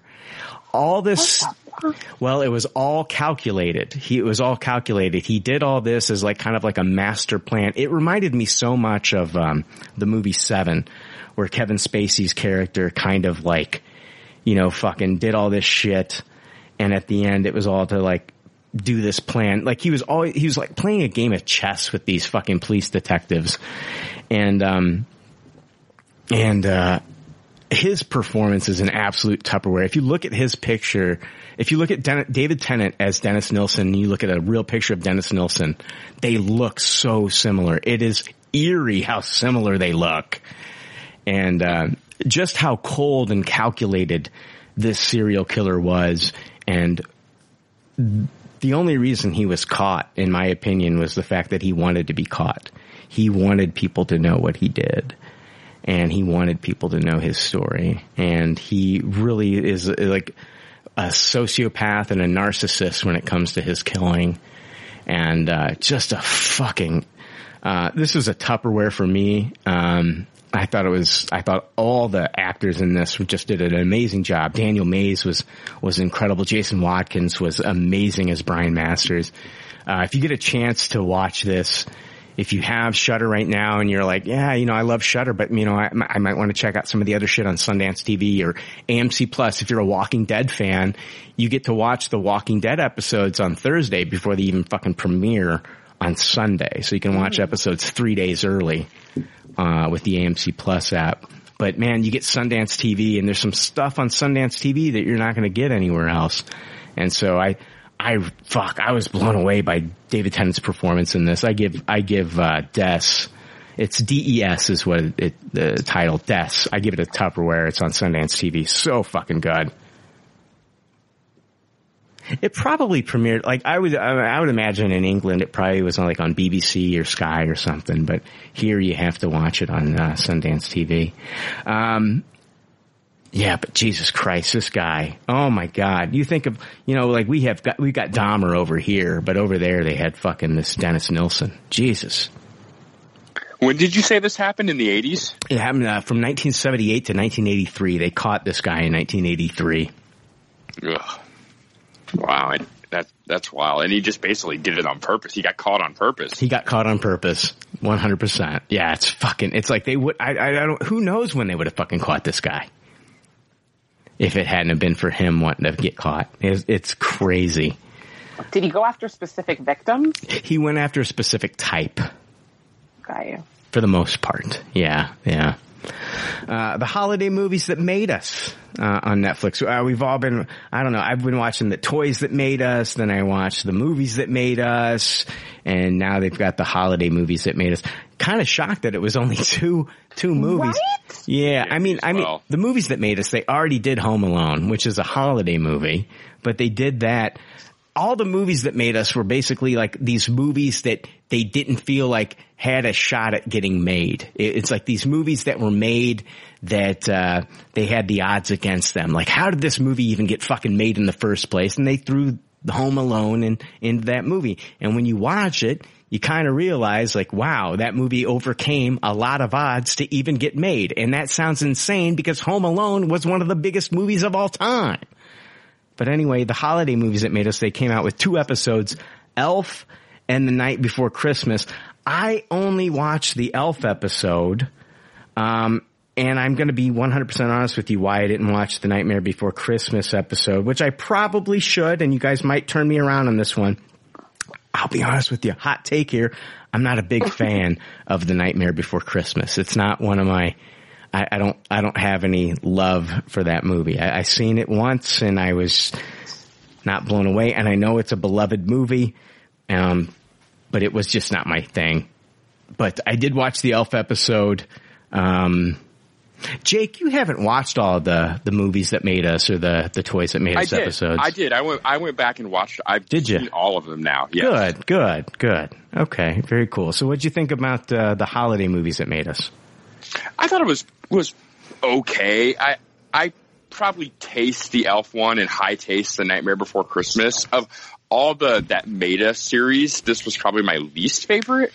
I, I'm I can't really put my finger on why, but I don't know. There just wasn't as much interesting stuff about these two movies, and I didn't think they like interviewed maybe the right people. Like I would have liked to have heard from other people involved in these movies besides the people they interviewed. I mean, there's you really don't hear anything from Will Ferrell or Zooey Deschanel or Probably busy with other other projects, I would imagine. But you know that like I, I understand like why Jon Favreau wasn't in there. He's probably doing shit with the Mandalorian. Yeah, yeah. I, and I just didn't, I don't know. The, the stories weren't as fascinating as any of the movies that made us, in my opinion. Like, if Home Alone would have been part of this series, it would have by far been the best episode. Yes, yes, agreed. Uh, um, I, I did like the Nightmare Before Christmas one more. I thought it was really fascinating to get a kind of behind the scenes look at Tim Burton kind of at the peak of his stardom. Like he was like almost rock and roll stardom in Hollywood at this time. Like he had just come off of Batman and he was actually filming Batman Returns at the same time that Nightmare Before Christmas was being made by Henry Selick. And it's just interesting to hear kind of some unusual stories about him. Um, even though he didn't direct the movie, he was pretty much the god of it and had all the final says when it came to all the production design and everything that they did in that movie. And man, there's this story where he goes to the studio and they try to sell him on a different ending to the movie than what we actually saw. And he gets so mad about this idea that he kicks a hole through the fucking wall with his foot. yeah. He doesn't say fucking anything. He just fucking smashes a wall with his foot. Um, Holy shit! That is that is a that is a fucking statement, sir. when he leaves, the people making the movie actually put a um, red marker outline around the fucking hole in the wall and like write, "This is the hole that Tim Burton kicked." and so they talk about him being followed around by just a ton of groupies everywhere he went and everything. So it's almost a more fascinating look at Tim Burton's stardom than learning about the making of Nightmare Before Christmas. I mean, there's some of that in there too. Um, I'm a huge Danny Elfman fan, and I've always wondered why he only did the singing parts for Jack, and he wasn't allowed to do any of the spoken dialogue. And you get kind of those answers there. Um, I didn't realize that it was Danny Elfman's ex-wife that actually wrote the screenplay for Nightmare Before Christmas, and she actually wasn't going to write it, but the person that was hired to write it actually went on a fucking like drug bender and took all the money that they paid him to write the movie and spent it on drugs and didn't have anything at all. Like he basically just adapted Danny Elfman's songs into a screenplay and did no work whatsoever. So they kind of had an emergency writer write the movie. And this was by far the better of the two episodes. And I, guilty as charged, I love The Nightmare Before Christmas. So Oh, most people do. Helped. Most people do. It's like you know, it's like it's one of those movies you can watch at Halloween or you can watch it at Christmas. It did remind me a lot of the Monster Squad documentary, though. Because it wasn't the most popular thing when it came out. Really? And a lot, a lot of the people involved in the movie kind of felt like they spent all, cause it took over two years to make this movie and then it kind of came out with a thud. Um, Disney released it under Touchstone Pictures, so it probably didn't make as much money in the box office as it could have. At the time, Disney was afraid to attach their name to something that had such kind of harrowing characters and wasn't the atypical like Disney, you know. They were like, you know what? We don't. There's no racist crows in this movie. Yeah, yeah, exactly, exactly. so They're like, what happened to the good old days of Dumbo with racist crows? Exactly. So it was one of those things where the the writers and the creators and the voice actors like it wasn't until like a decade later when they started going to like hot topics and other places and seeing all of a sudden all this merchandise that existed for this movie that didn't exist when the movie came out. Like there's almost it's almost a bigger presence now in 2020 than it was when it came out, especially when it comes to buying merch for it. I mean, not a Halloween or Christmas goes by where you can't go into a Walgreens and see a whole fucking end cap full of Nightmare Before Christmas. I bet there's shit. fucking Hallmark ornaments of uh, the Nightmare Before Christmas. Yeah, yeah. So I, I, it was, I thought that was really cool. It was one of those things where everyone was kind of disappointed by its release, but then a decade later, you get kind of the warm feelings that you did right because it's just finally such a smash hit. And I'm, I'm honestly surprised that Disney hasn't made a sequel, made a television series, like as much merchandise as they continuously pump out for this thing. Surprised they haven't gone to that well again. Yeah, they're still making money off of it. Why? What's the need? I mean, I felt the same way with Cars, but they made fucking two more of those god awful things. Yeah, well, we know how those turned out too. It's like, do we need a fucking uh, Aladdin sequel? We're getting a fucking Aladdin sequel. We got a we got an animated Aladdin sequel. We're getting a live action animated sequel to Aladdin too. That's. They're even talking about they're even talking about the spin-off, the spin-off with dealing with that fucking one guy from the the, the Aladdin movie, Oh, I forgot that was going to happen. the white guy who was the prince. yeah, the only white guy in the movie getting the spin-off. That's part of the uh, this is part of the diversity push over there at Disney. Yeah, some of more of the Disney magic that you were speaking about. They're like, yeah, we're gonna give this For white, the- we're gonna put some racist crows in that fucking movie too. I did with the Elf one though. It was really cool to see how much of that stuff was ad libbed, and I was absolutely cracking up at the stories of James Caan on set. James Caan, yeah. Oh my god! And just their interactions, like Will Ferrell was like intentionally, basically trying to piss James Caan off. Antagonize him, yeah. and that shit was hilarious. Stephanie, would, It actually made me appreciate the movie more because I've never been the. I don't hate Elf, but I've never been the biggest fan. I think Elf is like probably the best Christmas movie that's come out post 2000, in my opinion. I can't think of another one that's as good.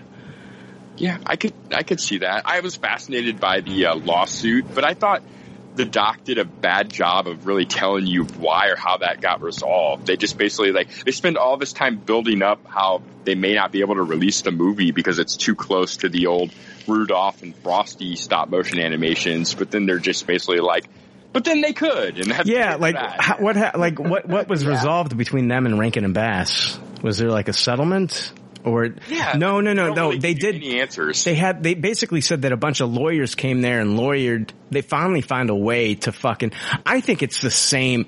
I think they figured out a way to find the differences between what they did with his costume than the the elf costumes and the Rankin and Bass stop motion animation shit. They figured out a way just the same way that they were able to kind of the Atari no excuse me Nintendo was able to fucking battle uh, uh, the people um, that uh, own the rights to King Kong with Donkey Kong. Yeah. In- In this circumstance, though, I, if they didn't get paid any money, I think that's kind of bullshit because I It was so inspired by fucking Rankin and Bass. Stephanie, we haven't talked to you at all. I've never seen any of the any of this series, like the move, the toys that made us, the movies that made us. So this is my first dive. In. Yeah. Uh, hearing that you both have watched like the movies that made us, makes me more hopeful because after watching these two, first of all, I was disappointed that it was just two, um, because I felt like there were other movies that I felt like I would have enjoyed hearing more about the backstory about how they Right. got made. Yeah. Hearing that the other series was seemed to be good, I, will I'll go back and watch. The I think Elf is the best Will Ferrell movie there is. Yeah, so I yeah. That yeah, that one was interesting to me. The the Nightmare Before I'm not a fan of the Nightmare Before Christmas. The watching this was the first time I realized it was made in the 90s. I thought it was made in the early 2000s because that's when I saw it, Okay. and that's when I started to hear about it a lot more. Um, the uh, it was also disappointing because you hear so much ar- around about Tim Burton being kind of the mastermind behind the movie, and I watching this, you hear that the concept was his, but the movie really he didn't have a whole lot to do with. But they put his name on it anyway, which kind of took away from the effort that the director that they used to actually create the film put into it. Um, that reminds me of the new Teenage Mutant Ninja Turtles for fucking everybody who's blaming Michael Bay for those movies. yeah, this is the opposite effect though, where everyone's praising Tim Burton. Right, right, but but everybody's fucking fucking uh, fucking Michael Bay's an executive producer on those fucking movies, and like everybody's like nobody fucking trashes Joel Liebsman. No, he's probably happy in that circumstance. He's like the anti Henry Selick, where he's like, oh, thank God they put Bay's name on. Thank God, Bay continues to ruin everyone's childhood. I'm Joel At least that guy can still get hired as a director. Joel Liebsman's name is in the clear. What did you guys think about? Like, I never knew that they originally had like the script for this was done uh, for Elf was done in the in the nineties, and they they the, the studio wanted Chris Farley to play. That was What- crazy. How many tables would Elf smash smashed in that movie? and I'm glad they didn't. I'm glad they didn't cast Wanda Sykes. I'm glad they went with um, Faizon. Is that his name? I can't. Yes. It was hilarious that he still had Wanda's name. Yeah. Yeah, I thought that, that was great. That was so funny. It was crazy that they filmed in an insane asylum for all those scenes. I had no Yeah. clue that that was what happened. Yeah. This, uh, yeah, I, I, I, I, maybe I'll have to go back and watch the Nightmare Before Christmas episode, but like, yeah, this was my least favorite that they've ever done as far as like these, um, these, the, you know, the movies or the toys that made us. This was like my least favorite of what I, the Dirty Dancing episode of the movies that made us is fucking incredible. And I, I'm not, a, Oh, I'm not a. Dirty Dancing fan. Like I love the soundtrack. I grew up on the soundtrack, but I hate the movie. But my God, that episode was just like the making of and like what they had to do to fucking like put that to, to MacGyver that movie and make that movie was just incredible. And the fact that, you know, and, and same thing with Home Alone, the fact that like they didn't have faith in that movie and like it just, you know, John Hughes and it's a huge gangbuster of a fucking film. And you've got, you know, Macaulay Culkin coming off of Uncle Buck and then turning into like the biggest child actor ever. Um, it's just, it's just some of those, some of those movies that made us are just incredible episodes. So. Yeah, what do you think? What do you think if you could have two more episodes of this? What What are some of the omissions? Uh, I think I think we need um, a Christmas story. I know you hate that movie, Jake, but I think we need a Christmas story. I would I would love to see that. Like I would I would definitely watch that in a second. That's definitely probably the biggest omission. And then I think uh, National Lampoon's Christmas Vacation would Oh, be the get out of next my one. head. Yeah, that's the one. That's the one. Maybe Santa Claus. I always think of that movie. Oh, the, Tim Tim, Allen. Allen. thing. Yeah. I'm not. A, I'm not a Tim Allen guy, except for, except for fucking Galaxy Quest, man. I will fucking give it up to Tim Allen and Galaxy Quest. Yeah, yeah, I agree. Galaxy Quest is by far his best. I don't know if I want to see a movies, uh, holiday movies that made us, but fucking Jingle All the Way, I still fucking love that movie. Oh yeah, Jingle All the Way is fucking so underrated. Fucking I think people finally now appreciate it. That's the best Sinbad movie ever made. that, that's not high praise. oh boy, it's either that or the genie movie that doesn't exist. Oh yeah, it was it was it Kazam or Shazam Yeah. or whatever. Yeah. Yeah. All right. Ah, fuck. Hardy Boys. Hardy Boys on Hulu. Stephanie, did you watch any episodes of the Hardy Boys? I did. I watched the first episode. I watched the first two. Uh, when the Hardy Boys, Frank and Joe, and their father, Fenton, arrive in Bridgeport, they set out to uncover the truth behind the recent tragedy that has changed their lives. And in doing so, uncover something much more sinister. It stars Alexander Elliott, Rohan Campbell, Jennifer Sung, Keana Lyn, Riley O'Donnell, Bea Santos, and Adam Swain. All people I've never fucking heard of before. I, I could, I couldn't tell you uh, Rohan Campbell from uh, Riley O'Donnell. I have no idea. I, I, I couldn't tell you. I don't know. What, what, Hardy, Hardy Boys based on the book series. This is, it's set in, it's set in the 80s, right, Stephanie? It, I, I I was going to ask you that. It looks like late seventies, early eighties to me. Well, it's a lot of the music is coming out of the 80s. And they're playing like video games that look like they're coming out of the 80s, but they're not video games that I've ever seen. you know? So, yeah, I don't know. And they don't, they don't even look like Atari games. They look more like 8-bit games coming from Nintendo, but I don't know. But, uh, you saw the first episode. I've watched the first, I'm, I'm through two and a half. So I've been through two and a half episodes. I'll just say this about the Hardy Boys on Hulu. Um, I think that this is a fantastic show for like if you're a if you're a young teen or a young boy. I think it's a great series. Um, and I think that's who it's targeted to. I don't know if this is like targeted towards adults, but I think as far as like a mystery where, um, you know, kids are solving all these different things that are going on within, within this small town of Bridgeport.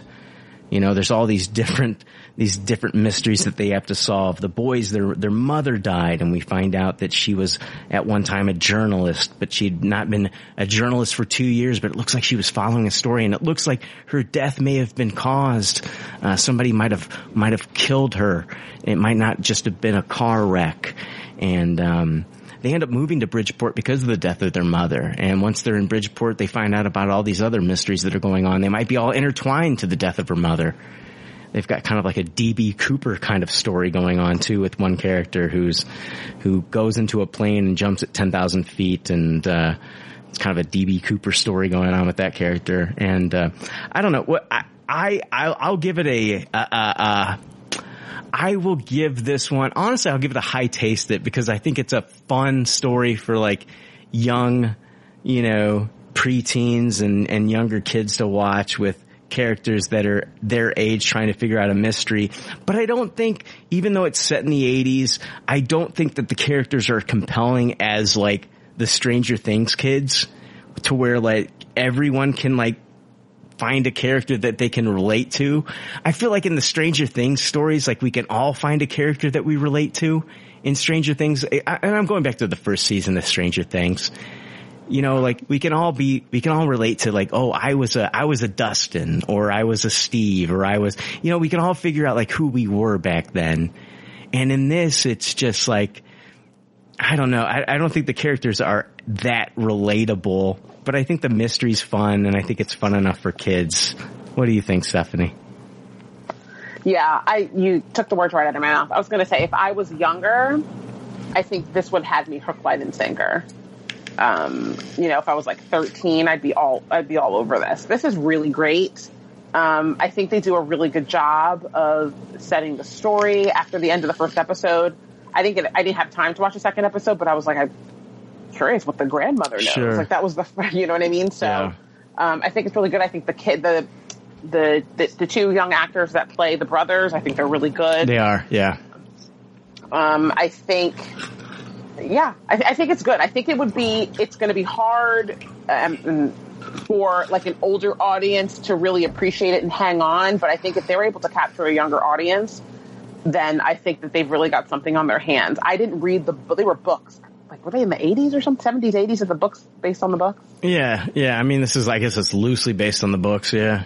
Uh, okay, yeah, I didn't. So I don't know if they're going to capture that audience because it didn't capture me. But um, but I think it's a valiant effort. I'd give it a taste it for sure. I liked how they called the one kid, the, what was it, the, the young boy, uh, Joe? Was it Joe? His, like the kids in the neighborhood called him Farty.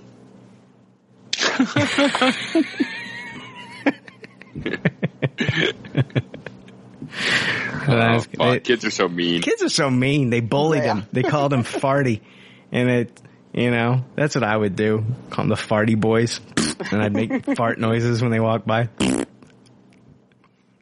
That's mean.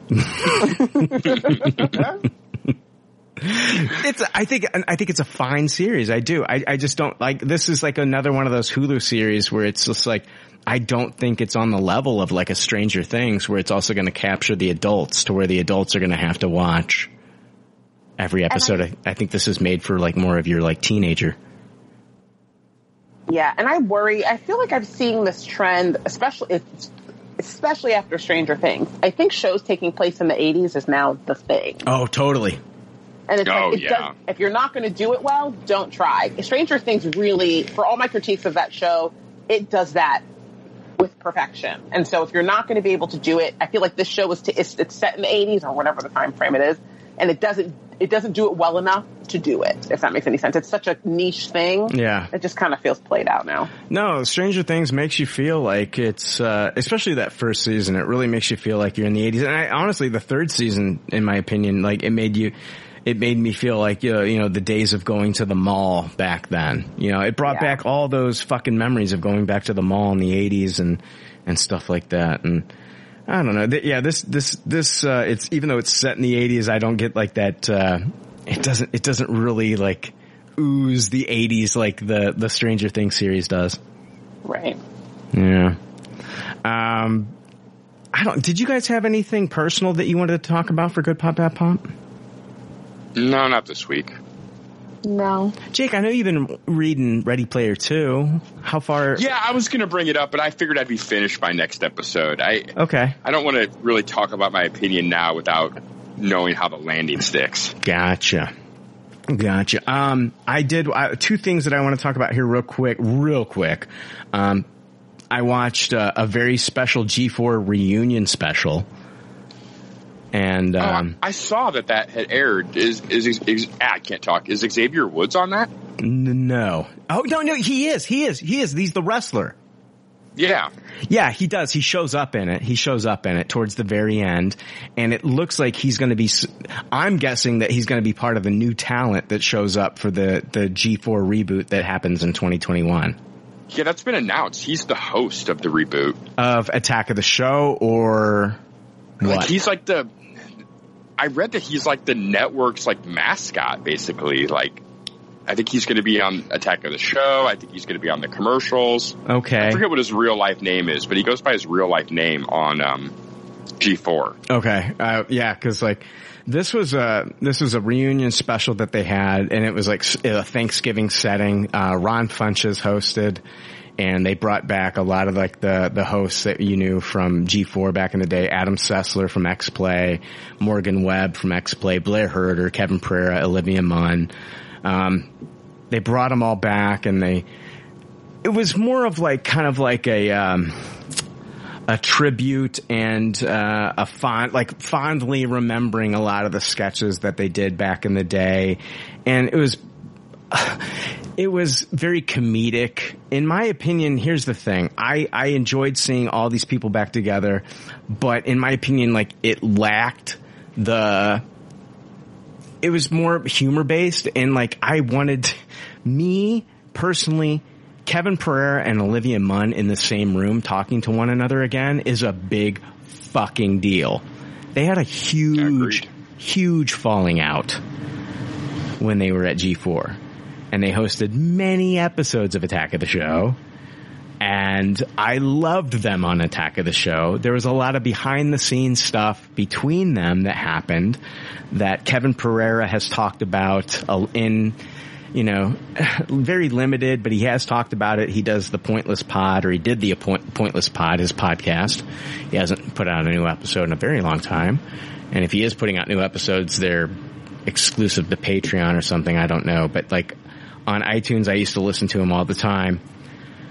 But uh, him and him and Olivia Munn had not talked in a long time. I heard that they had maybe a one phone call conversation, and I, I they had a falling out. And and and in this, they kind of uh, like alluded to the fact that they had a falling out, but they never addressed it. They wanted to keep everything kind of like light and fluffy and fun for this and just show like old sketches and and all this shit. But me on the flip side, like, dude, I want to fucking know what happened and like. Wh- are they are they friends again? Are you know like what is going like what the fuck happened there? The fallout was never really explained or discussed. It was all played for jokes. It was nice to see all these hosts back together again, and I'm super excited to see G4 rebooted and come back in 2021. Adam Sessler and Morgan Webb hopefully coming back again and doing X Play. You know, I was there from the very beginning when all this fucking happened. Like I remember when it was ZD when before G4 there was ZDTV and that went from like 1998 to the year 2000 you had ZDTV which eventually turned into Tech it's turned into Tech TV. And then you had G4 TV, which was the gaming shit. And then in order to keep everything together, those two stations merged sometime I think in like 2004. ZDTV turned into Tech TV by 2001 and then Tech TV merged with G4 and it was called G4 Tech TV and then it finally just fucking kind of like dissolved into just what we know as G4 and then X Play and Screensavers and all these shows I think were like I don't if Screensavers was still around but like anyway, it all turned into G4 TV, and then G4 TV went off the air in 2013. And I, I, dude, I would watch every fucking day. I would record G4 Attack of the Show, X Play, all these shows that they had on G4. I would watch American, I would watch Ninja Warrior before they even did American Ninja Warrior.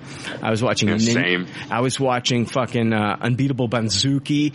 All these shows I was watching on G4. And if you want to watch Unbe- Unbeatable Z- Banzuke, I think you can watch those episodes on Daily Motion. You can watch Unbeatable Banzuke episodes on Daily Motion. It's such a great fucking show.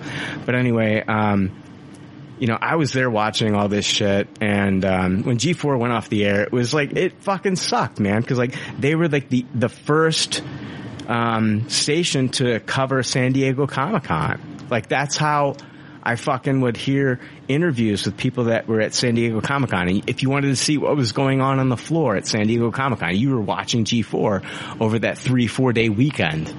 You know, and I mean, It's kind of never been the same. it's never been the same. IMDb, IMBD TV did San Diego Com- Comic Con with like Kevin Smith and all this shit, but it's never been the same, Jake. You're absolutely right. No, there was just something about the magic of them being on the floor and just like it almost seemed like they didn't even necessarily have all the interviews planned. Like they were just like grabbing whoever they could get. Oh yeah. Oh shit. Fucking, we just got Ryan Reynolds. We got Ryan Reynolds. He's talking to us right now. Holy shit. You know, and but but but then on the flip side, it's like you know Zack Snyder was there to talk to him, and Zack Snyder was just like that's when I fucking first like saw like the interviews with Zack Snyder and just like his energy and like the way he fucking like a, the crowd loved him and shit like that. You know, like No, for sure. after he made Watchmen and shit like that. So I don't know. This was I'll give this reunion special a taste it, but on the flip side, it's like I want to hear some podcasts from Kevin Pereira, and I want to know like I want to know about this fucking shit that happened in the background, and I'm really looking forward to Chris Gore's documentary. Um, Attack of the Doc. It's a documentary that's going to eventually come out. Um, Chris Gore came out with uh, Chris Gore follows us, and I follow Chris Gore, and Chris Gore follows Pop Culture Leftovers on Twitter. And Chris Gore sent out to all of uh, the people that follow him. He sent out, you know, please, please let people know about this movie that I'm putting out. Um, he's done this a couple times with us, Jake. He did. He's done a couple things, but he sent us messages in the past, and and but he sent me he sent me a message on Twitter saying, you know, please let people know about Attack of the Dock, and so I I retweeted it for him. He's thanked me and stuff like that. He, Chris Gore is very cool. You know, he's with G4 with been with G4, but he he he's doing a documentary called Attack of the Dock, and it's a it's a documentary about you know the rise and fall of uh, G4, and that's I think that's coming out sometime in 2022. But um, well, I need to watch this. I, I was the same way. I was addicted to G4. Yeah. I watched I watched every episode of Attack of the Show that I Mhm. could. Um, I watched X Play.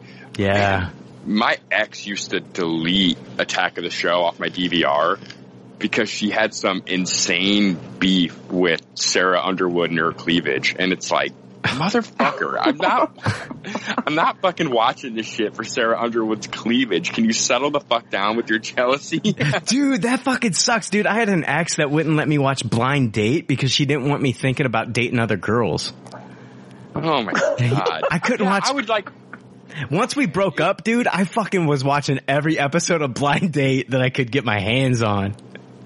because sometimes I would let three or four episodes get stacked up and then just watch them all. But it got to a point where I had to watch them like day of, or be scared that they would be deleted, Right. Oh, and just take sucks. so much flack for it. And it's like, what the fuck? They came out with a uh, they came out with a DVD years ago, and they I, I think they printed like two thousand or three thousand copies. It was called Attack of the Shorts, and it was all like their shorts, like skits and shit. Oh, and that shit. was my favorite part. Yeah, I have the, I have a copy of Attack of the Shorts, and it's got like the Wonder Twins. It's got like the Drunkle Ted, all that shit on there. It's great. It was also kind of meme culture before meme culture existed, like just with like the viral videos that they would show. Like, I Yeah. would see those kind of things on Attack of the Show before I. Well, they were they the were doing internet. they were doing the Tosh.0 shit too, like with Web Soup with Chris Hardwick. Yeah, yeah. Oh, I forgot Hardwick was on there as well. I Hardwick remember that. Hardwick hosted fucking G uh, Attack of the Show for a while. So did Sarah Underwood and her cleavage show up on the reunion? I know. I had my fingers crossed, bro. But man, I, I dug it. I'll give it a taste. It man. I, I'm I'm looking forward to the G4 coming back, and I hope that it fucking can stick this time, man. And I hope it's yeah, the what's same. The, what's the capacity of the of it coming back? Is it going to be on like major, like will it be on Sling or Xfinity or know. AT&T or is it going to be online only? Like I, I don't really understand the details of that. I, I I don't know yet. I really don't know yet. Yeah, hmm. like uh, because like once it once once G4 ended, it turned into the Esquire network. Garbage. Yeah. So I don't know what's going to happen with G4 when it comes back, where we're going to be able to watch it. But I'm looking forward to it. Looking forward to it. I love fucking G4. Um, Cyber Dynamite. I watched this. I was, uh, I'm a fan. Here's the thing. I'm a fan of the movie Napoleon Dynamite, but here's the thing. I, I have a hard time watching the whole movie all the way through. I worked in a electronics department where we sold TVs and stuff like that, and we'd had we had Napoleon Dynamite playing, and so it was one of those movies where like we would just like laugh at certain scenes while I was watching it while I was at work, and so they did a Cyber Dynamite. Um, uh, it was called Cyber Dynamite. You can watch it on YouTube, and they have the cast of Napoleon Dynamite reunite. It's kind of like the reunited together, the the Josh Gad shit reunited apart the Josh Gad show, but Yeah. it's but they did it. It's called Cyber Dynamite, and they had like Jon Heder, uh, Efren Ramirez, Jon Gries, uh, Haylie Duff, uh, Shondrella. Um, Avery, who played LaFawnduh, and, and Tina Major- Majorino, who played Deb, they all came back, and, uh, and, and and a bunch of like other cast members came back as well. The only cast member that didn't come back was the actor that played Kip. He didn't. Yeah. He did not. Did you watch this too, Stephanie? I did. Did are you a fan of Napoleon Dynamite? I am. I'm a fan. Over the years, I found I've appreciated it more. The first couple times I watched it, I was just uncomfortable. But Yeah. now, like, yeah, I've appreciated it certainly more as time has gone by. Honestly, I think like if if I think if you've ever watched it on, I watched it on uh, DVD with the director's commentary, and it's it's. I think it's even better watching it with the director's commentary. Hearing about them filming in Preston because that's where the director's from. They filmed it in Preston and they had all like a lot of the extras and, and some of the people. Like that that old man the the old man that ran that egg farm. Oh yes.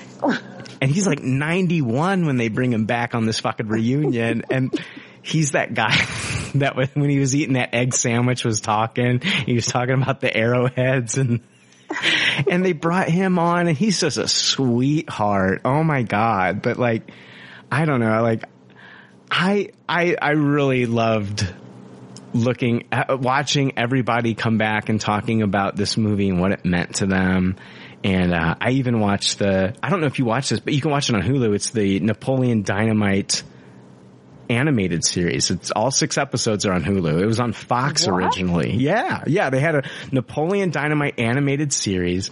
It ran for six episodes. Had all the original cast. And you can watch six episodes, all six episodes on Hulu.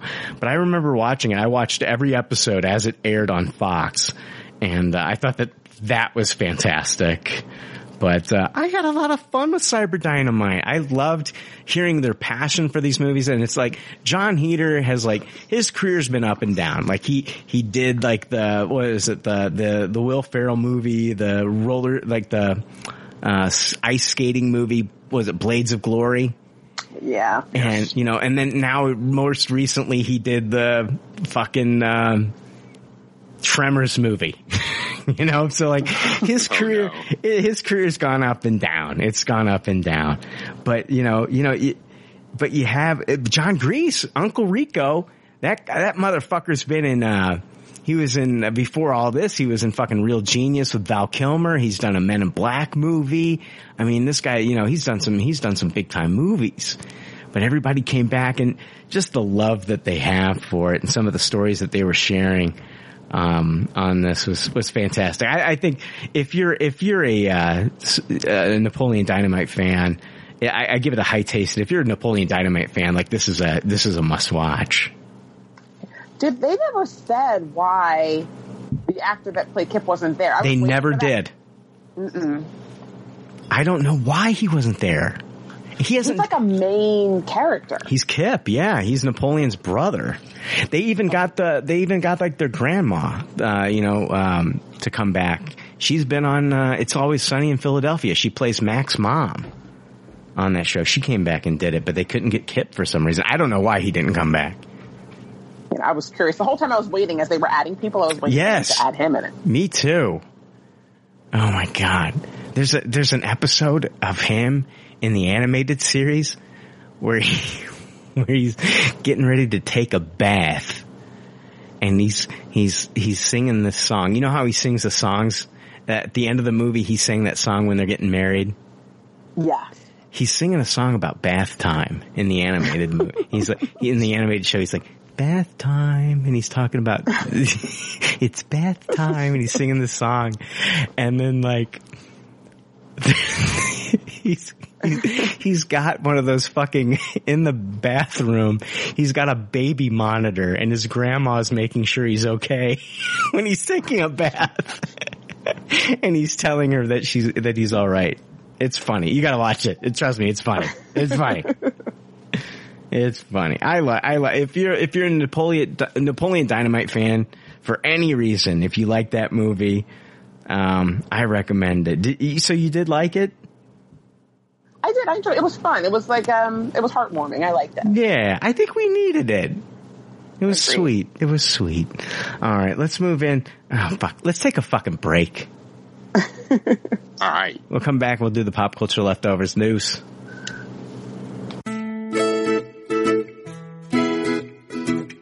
Hi, I sound like Morgan Freeman. I bet most of you do some online shopping with Amazon. It's just so easy. I myself logged in today to buy adult diapers. No, I'm not embarrassed. I have zero shame, and I really don't give a fuck what you think. I'm at that age. You'll get here too one day. And don't think that you won't, you naive asshat. One day you too will be just like Jamie Lee Curtis and shitting your body weight in Dannon yogurt and the next thing you know you'll be on Amazon ordering adult diapers saying, holy shit, that freckled face fucker was right.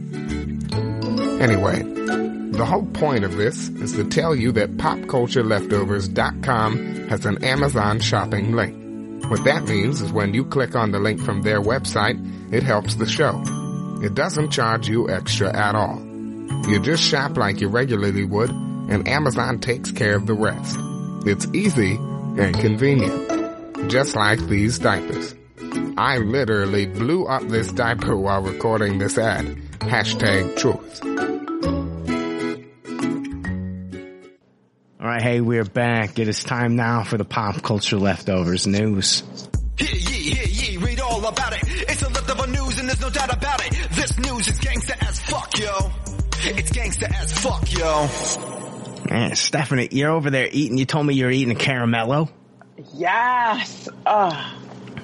The, the best can and the best and most underrated candy bar. Here's the thing. Has caramello ever been able to get out of the shadow of a Rolo? Ooh, great question. I think that's what's holding it back. It, Rolos are fucking holding the caramello back. Yeah, they are. They are. I don't think I've I don't think I've ever had a caramello. It's a fucking. it- that's the thing. That's the thing. It's like Jake, you haven't even. It's like it's like you've taken the Pepsi and Coke challenge, but you've never done the Caramello Rolo challenge because Rolo has dominated the market.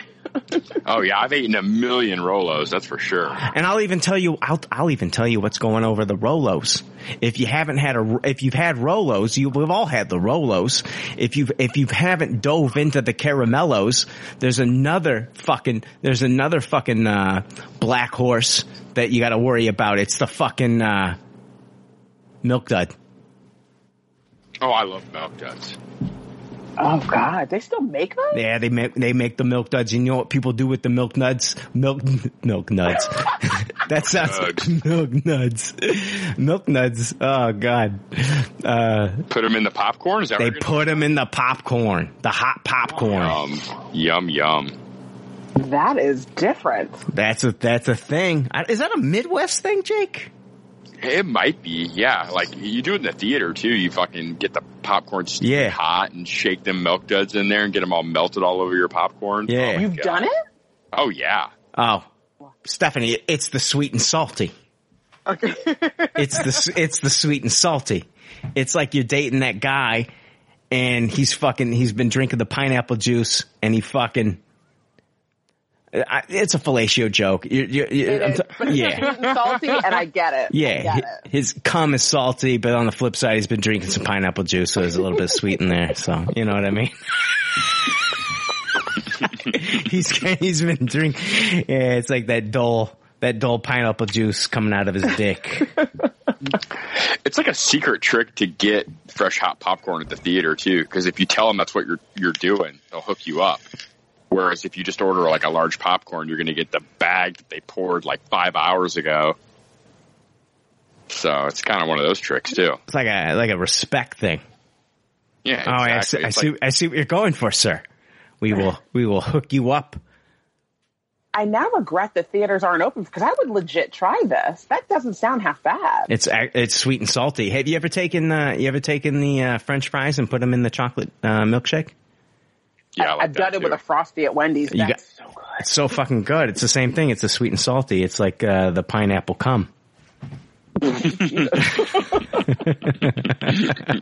all, the circle of life. Yeah.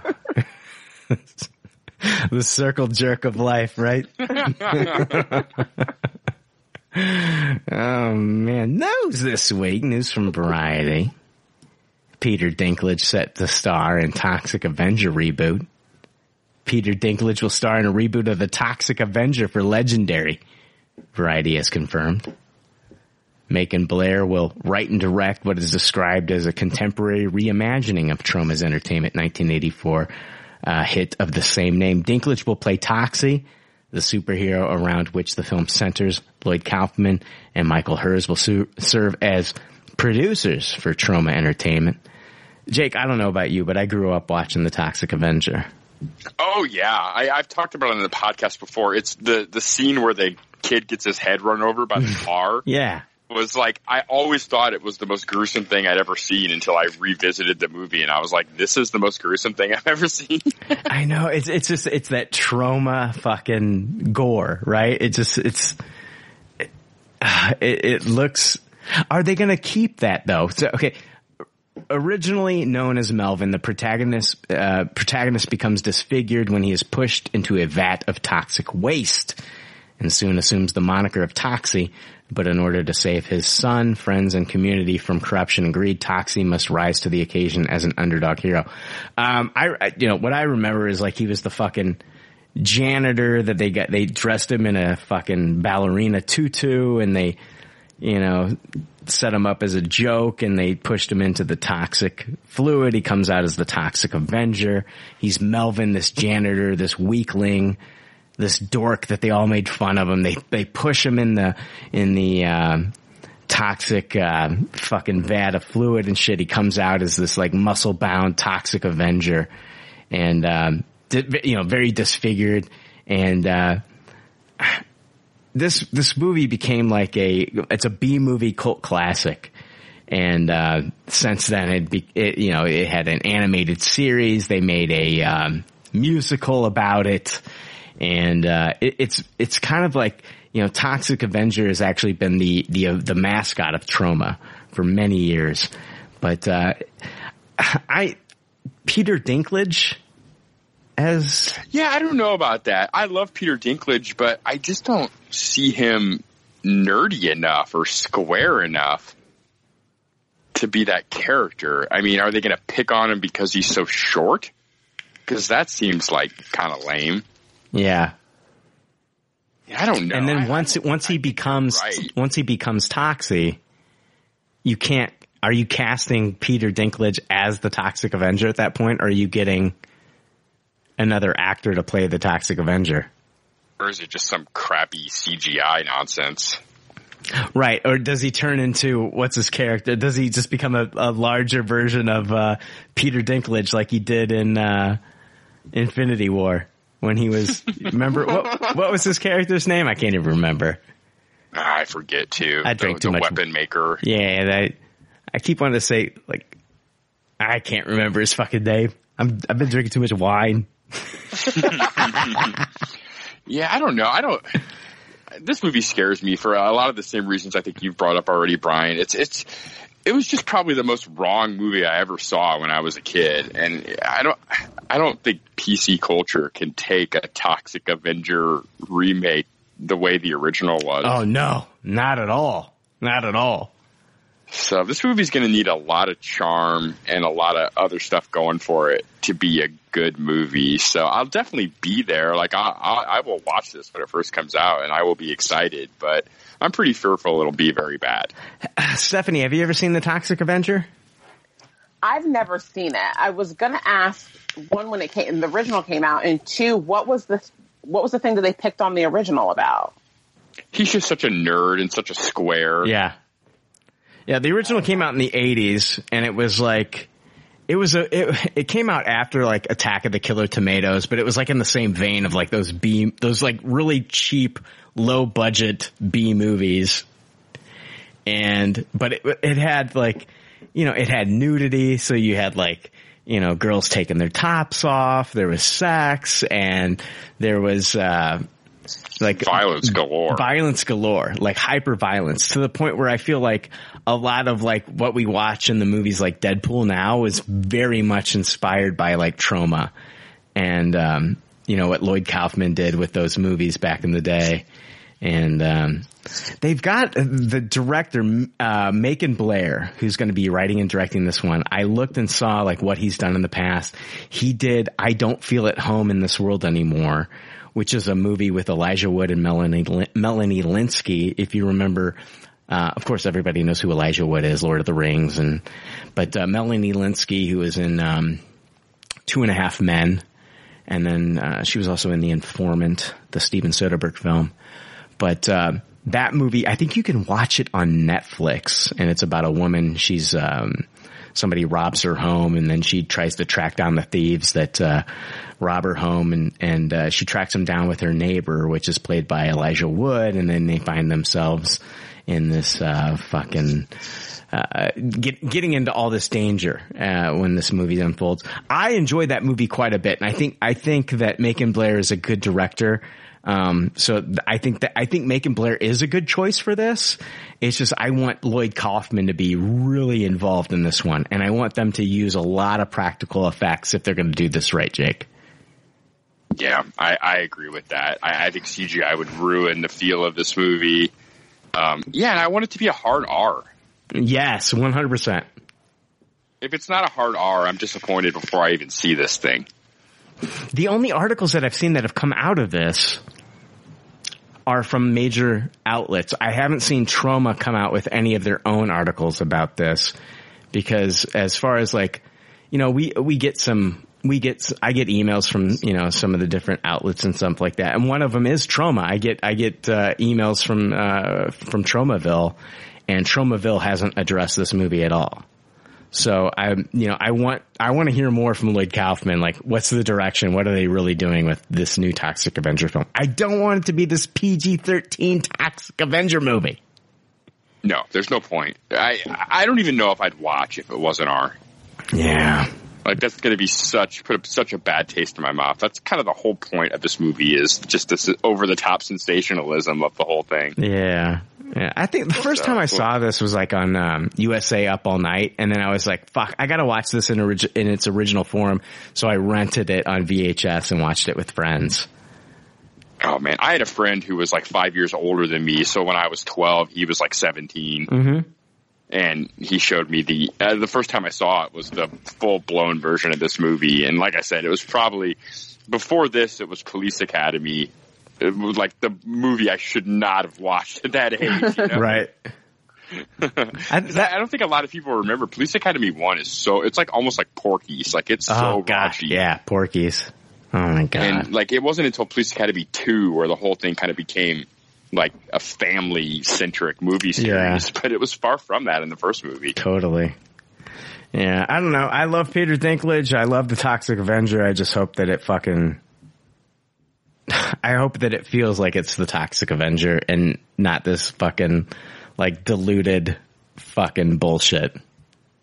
I didn't know they made it. I was looking up Toxic Avenger on iTunes to see if you could buy it. I didn't know they made a part four. Yeah. I used to have the the Tox box, which just had one, two, three in the animated movie. I've never seen part four. Part four didn't it come out in like the late eighties or It came out in the year 2000. shit?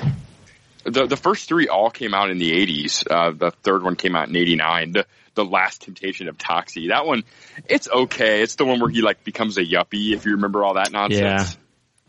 But yeah, I never you- saw the fourth one. Go Can ahead. you stream the original anywhere? I don't know.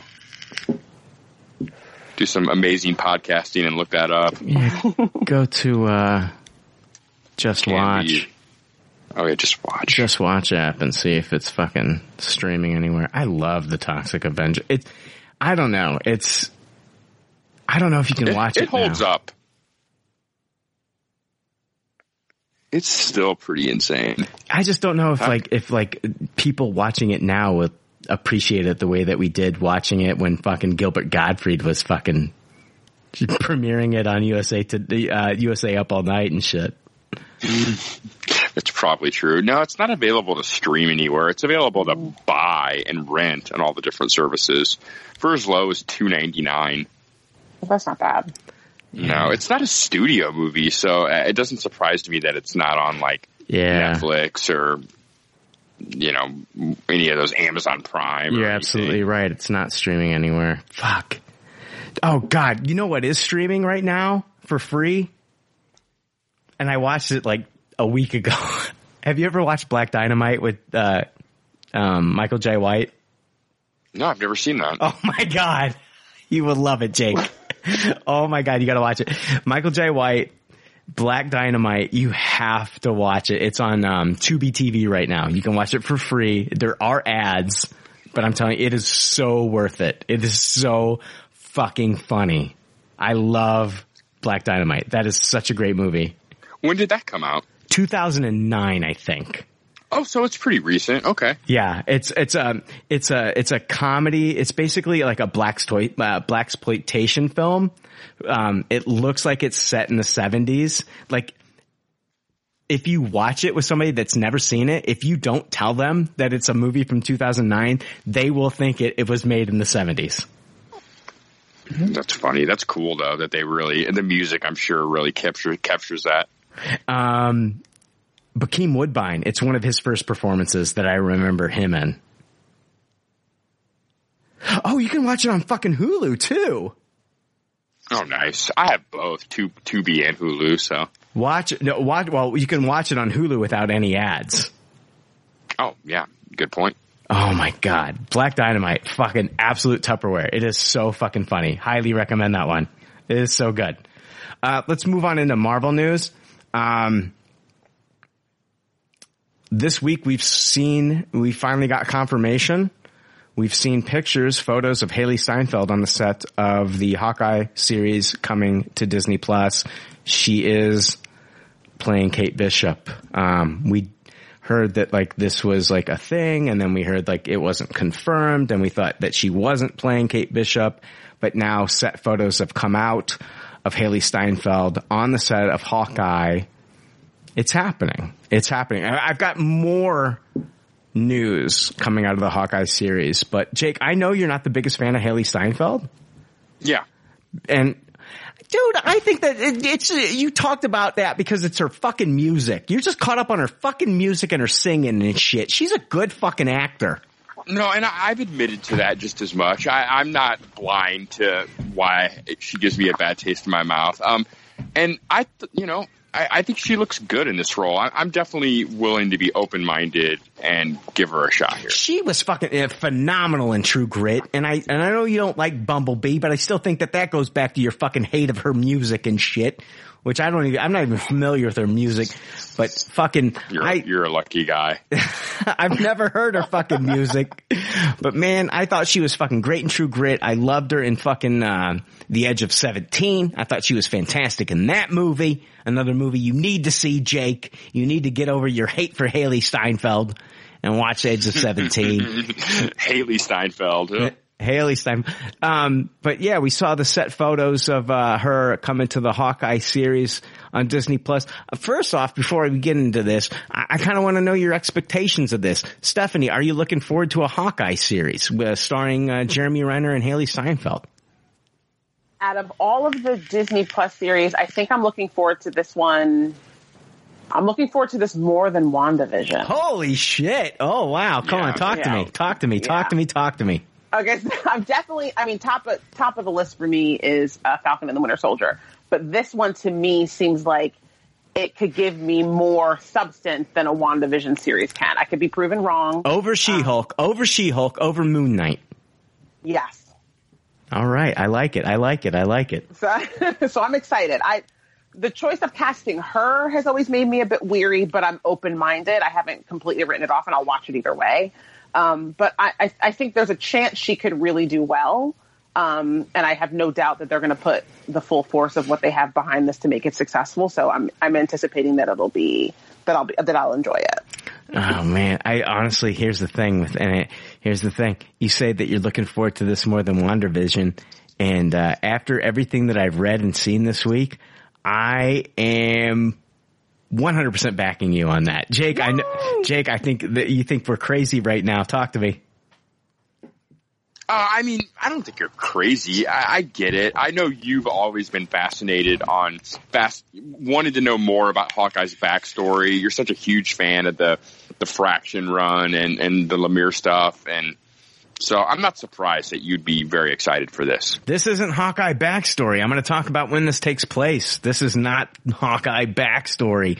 This is probably one of the most, uh, this is set further out than any other Disney Plus series that I know of so far. We don't know the dates on everything that's coming out right now when it takes place in the MCU, but this one actually does not take place, uh, you know, pre snap. This one takes place post snap. I'll, I'll get into that here a little bit later. The direct, I'm going to talk about some other castings though. This one caught me a little off guard. The direct reports that Florence Pugh, we all know Florence Pugh is going to be playing uh, a character in the Black Widow movie. We most recently saw her in Midsommar. She was also, what was that wrestling movie that she was in? She played that wrestling movie. Oh, she was good in that. Nick Frost was in it. Fighting with the family. Fighting with my family. I loved her in that movie. Yeah, I just watched that a few weeks ago. Finally. What'd you think? I like, I love that movie. Yeah, I liked it a lot too. I thought it was really, really well done. I, I was kind of surprised at how much I enjoyed it. Have you seen Midsommar? No, Dude, you gotta watch Midsommar. I'm scared of Midsommar. Dude, Midsommar is fucked up, bro. It is I just fucked haven't up. been in the mood for that kind of horror in a long time. Dude, dude, dude, dude, dude, dude, dude. It's a horror movie that takes place in Sweden during the day. There's like, dude, there's like no nighttime shit. It's like all in the daytime. It's like fucking bright as shit. Yeah, that's fucked up. That's fu- that's fucked up. Florence Pugh's coming back. She's gonna fucking reprise her role. She, they, yeah, they say she's gonna reprise her role. We haven't even seen her role in Black Widow yet. yeah. Is that an indication that there's going to be some that these that these these, these Disney Plus series is going to be a lot of crossover? Do you think? One hundred percent. Oh yeah, we we know that. One hundred percent. I'm trying to stay away from a lot of news on the Disney Plus series just because I want to I want everything to be fresh. But I was wondering that, but it, that's helpful to know. You can't you can't stay away from that news when you're on this show, Stephanie. Fair, fair point. Because I'm I'm, I'm going to invade your ear, pussy, with all this fucking spoiler bullshit. Give it to me. Ah, yeah, you're gonna get it. That sounded super rapey, and I apologize. That's okay. Oh man, yeah, but she plays. Uh, she she she she uh, uh, she's expected to uh, show up and don a Ronin-inspired costume similar to the one Clint Barton wore in Avengers Endgame in uh, in this Disney Plus Hawkeye series, um, and uh, her role in the MCU moving forward has not yet been confirmed. The prevailing theory is that Natasha Romanoff's fellow Red Room assassin will ultimately wind up taking on the Black Widow mantle following her sister's death in Endgame. If that is indeed the plan, it would make a certain amount of sense for her to cross paths with Barton at some point since he was so close to Natasha. And so, yeah, they're saying that Florence Pugh is going to be showing up in this and Variety backed this up recently. Comicbookmovie.com came out with that report and then Variety backed this up and they had even more castings for the Hawkeye series. They said the upcoming Hawkeye series at Disney Plus has cast a number of key roles along with series leads Jeremy Renner and Hailee Steinfeld. Vera Farmiga, Florence Pugh, Fra Fee, Tony Dalton, Alaqua Cox, and Zahn McClarnon will all appear in the series. Reps for Disney and actors did not immediately respond to Variety's request for comment. Farmiga is attached to play Marvel character Eleanor Bishop, the mother of Kate Bishop, so the mother of uh, Hailee Steinfeld's character. Uh, Vera Farmiga, we've known her from showing up in the movies, uh, the Conjuring series, and she was also in uh, A&E series Bates Motel. Uh, Fee will play a character name is uh, named Kazi, most likely short for Kazimierz Kazimierzak, known to Marvel fans as the mercenary villain Clown. Fee's on-screen roles include the 2012 version of Les Miserables, as well as films like Animals, Boys from County Hell, and Pixie. He will also appear in the upcoming live-action Cinderella film. Dalton will play Jack Duca- uh, Duquesne. I don't know how to pronounce that. More than likely a take on the Marvel character Jacques Duquesne or Swordsman, an early mentor to Hawkeye. That's fucking cool. Swordsman. Yeah, I love that character. Dalton uh, has also been uh, known for playing uh, oh Salamanca from the AMC series Better Call Saul. Um, newcomer Cox will play Maya Lopez, the true name of the Marvel character Echo, a deaf Native American. Holy shit! Let me get into this. Newcomer Cox will play Maya Lopez, the true name of the Marvel character Echo, a deaf Native American who is capable of perfectly copying another person's movements, making her a formidable fighter. The show will mark, mark Cox's on-screen debut. This leads me to believe that this is going to be 100% inspired by the Matt Fraction Hawkeye series. If you guys are familiar with that series, um, and I'm going to get into that a little bit more, but Hawkeye goes deaf in that series. Like, um, I think it was in, um, Hawkeye number 19. He became deaf. There was an episode, and we talked about Clown showing up in this series. He, there's an, there's an issue where Hawkeye becomes deaf after, I think it was, um, I think it was Clown. Yeah, Clown stabbed him in the ears with arrows. And so in that Fraction series, Hawkeye um, learns uh, sign language and there's like even the speech bubbles in that were kind of like altered to re- to to reflect um, American Sign Language instead of uh, instead of like spoken dialogue from the character. And so, I think It's interesting. Echo's going to be in it. That's a character that I'm more familiar with in the pages of Daredevil during the uh, Bendis David Mack stuff. well, a lot of people have been saying that fucking um, Kingpin might show up in this series eventually down the line too if they if we get a Hawkeye season two or something. And the pictures that came out, and I'm talking about like even more so like connecting this to the Fraction comic book. We saw pictures. I don't know if you have you guys seen the pictures with the with the golden retriever. Dog. Yeah. That's Lucky, the pizza dog. Yeah. I, I know. I figured that had to have been Pizza Dog. So I'm a big fan of the Fraction run. I remember going to my local comic book shop and saying like, you know, what should I get? What should I get? Um, like what's new? What's good? And like the comic book shop owner's like, dude, you got to check out the new Hawkeye book. And I was like, what? Hold on. Hawkeye? that was my reaction when he told me. I was like, Hawkeye, you're serious. A Hawkeye book. And he's like, yeah, you got to check out the new Matt Fraction Hawkeye. So I picked up Matt Fraction's Hawkeye number one, artist David Aja, and I was like, holy shit. Okay, let me read this. Took it home, I read it, and I was like, holy fuck, I was in love with this book. And right in the first episode, we're introduced to, like, it's Hawkeye and he's not dealing with superpowered villains. This is all Hawkeye, like, not with the Avengers, like what he deals with in his downtime when he's not with the Avengers and he's not battling supervillains. He's that, he's, you know, he's battling like, um, the Russian mob, you know, who's basically taken over like his, his, um, apartment building that he lives in. They've tripled the rent for the people that live in this building. And Clint fights the Russian mob like this they call him the tracksuit mafia. And in the first issue of this book like he meets this this dog who's been um, who's been hurt and gets hit by this car and um, he Clint is in a battle and they, they get him to the hospital and, and, and Clint takes this dog to the to to, uh, to get fixed up because the dog is getting it got hit by a car and is going to die. And um that whole story is personal to Matt Fraction because Matt Fraction found a dog, a young dog that was like living under a car and he took this dog in. It was like this mangy dog that was like malnourished and Matt Fraction took this dog in and, and took care of this dog and, um, eventually had to put the dog down years later. But it's like a personal thing for Matt Fraction. He, like, he put that, this dog, this dog that he fell in love with, he put this dog into the story. So cool that he did that.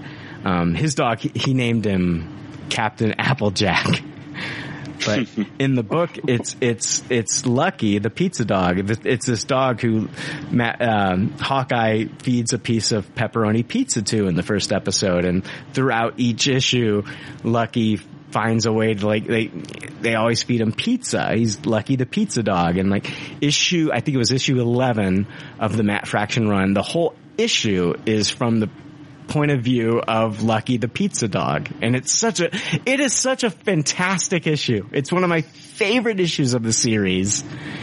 And it reminded me of the episode of Married with Children from the, from Buck, the dog's point of view. do you remember that episode, Jake? I do. I do. but, um, I am so looking forward to this Hawkeye series. Super looking forward to this Hawkeye series. I cannot wait for this. I'm so excited. And I think, I think that's where they're going with the character is, um, I think Hawkeye will eventually become deaf. I mean, in this series, and I think that's a, a great way to, I mean, they're wanting to really diversify these characters and to have a character who's who's deaf but able to do the things at such a high level that he does, I think is pretty fucking inspiring for people that you know that are deaf, man. I think this is fucking dope. Yeah, I, I, I am excited to see it. They definitely picked the best era of Hawkeye to adapt. We kind of saw that coming the moment we saw the design for the logo for the series. Oh yeah, So it's it, it would be a real shit move to uh, use that logo, which is so inspired by the Fraction comic run, and then not be inspired by that Fraction comic run. Like that would be a real bait and switch shit move. I think I think that this this is what I've been seeing, and from what I could find out about this series on Reddit, they've started filming it. We've seen some pictures. The Hawkeye series is it takes place either during Christmas 2024 or Chinese New Year 2025, which in 2025 would be January 29th. So I think it takes, okay, why do I say Christmas? There was a Santa Claus extra on the set. So I've seen pictures of a Santa Claus extra on Reddit, but they filmed, they also filmed in Chinatown and there was a sign that said Happy New Year 2025. So Chinese New Year in 2025 is actually January 29th in 2025. So in, in Infinity War, that movie was set in 2018 and then Endgame had a five year time jump and that took that movie to fall of 2023. And then Far From Home, Spider-Man Far From Home is set eight months later. So that takes place at, uh, at around the time of summer 2024. So this is the furthest that we've been in the timeline so far that I know of that we can confirm. I don't know when, when WandaVision takes place. It definitely takes place post Endgame, but I, and it may be around the same time. But as far as I know, this is, this is set in 2025. Wow, that's yeah, that's way up there, 2025. Um, what do we what do we think that the series is about? And I'm going to go back to what I've said in the past. What Jake, do you have any do you have any guesses of what the series is going to be about? Uh, of course, it's going to be about Hawkeye mentoring Kate Bishop, and there there have there have been pictures of him with his kids, and I think that I'll get into what I think it is. Jake, do you have any guesses? Yeah, I don't know. I, I'm not really sure. I you know, other than just like the basic no duh facts, like I don't really know. Stephanie, do you, I don't know if you've thought about this I'm- or, I mean, think about, think about where was Clint in Endgame and where do you think that he could end up now? I mean, I don't know.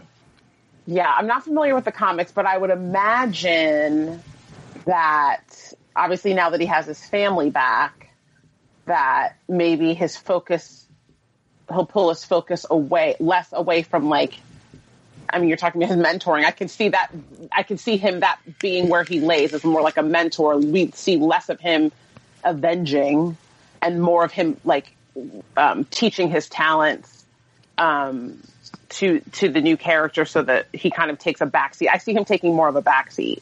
I would say. He's doing a wax on, wax off. Yes, there you go. This is what I think. This is what I think. I think that sometime in this series, something's, he is, he realizes that he can't do this forever. We've, we're already getting a new Black Widow, I think. I think we're getting Florence Pugh is going to be taking over the role. Um, she plays, uh, what is it, Yelena Belova. Um, she's going to be taking over the Black Widow mantle.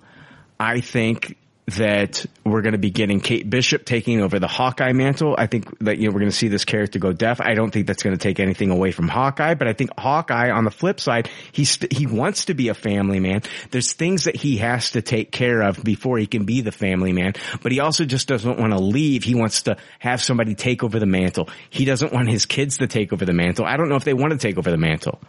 You know, we saw his daughter. He was training her at the beginning of Infinity War before, you know, she fucking, you know, his family left and all that shit. Or was that and the beginning of Endgame? Excuse me. Um, but I, I don't know if his kids want to take over that mantle. But he finds Kate Bishop. He's teaching her how to be the the new Hawkeye. But he eventually wants to get out of this game and just spend time with his family. I think what did we see him do in Endgame? When we first meet Clint Barton in Endgame, he's fucking, he snapped. There was two snaps in my opinion. There was the first snap when Thanos snapped and make every, made everybody fucking disappear and die. The second snap was when fucking Hawkeye lost his family and he snapped and started going around killing the Yakuza. That motherfucker snapped and started going around killing gang members and Yakuza and all this shit.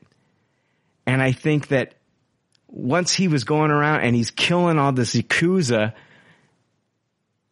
and then Tony snaps and brings back everybody, half of the population that is gone now. I think Tony brought back some of the Yakuza members and the Yakuza members that were brought, that were taken away in the original snap come back and find out that Hawkeye's been going around killing members of the Yakuza. They're coming after him now. They're coming after him now. Think about it. There's got to be repercussions for what he did in Endgame. Going around, being a vigilante, going around killing members of the Yakuza, and now these members of the Yakuza come back and they find out that Clint Barton has been taking them out.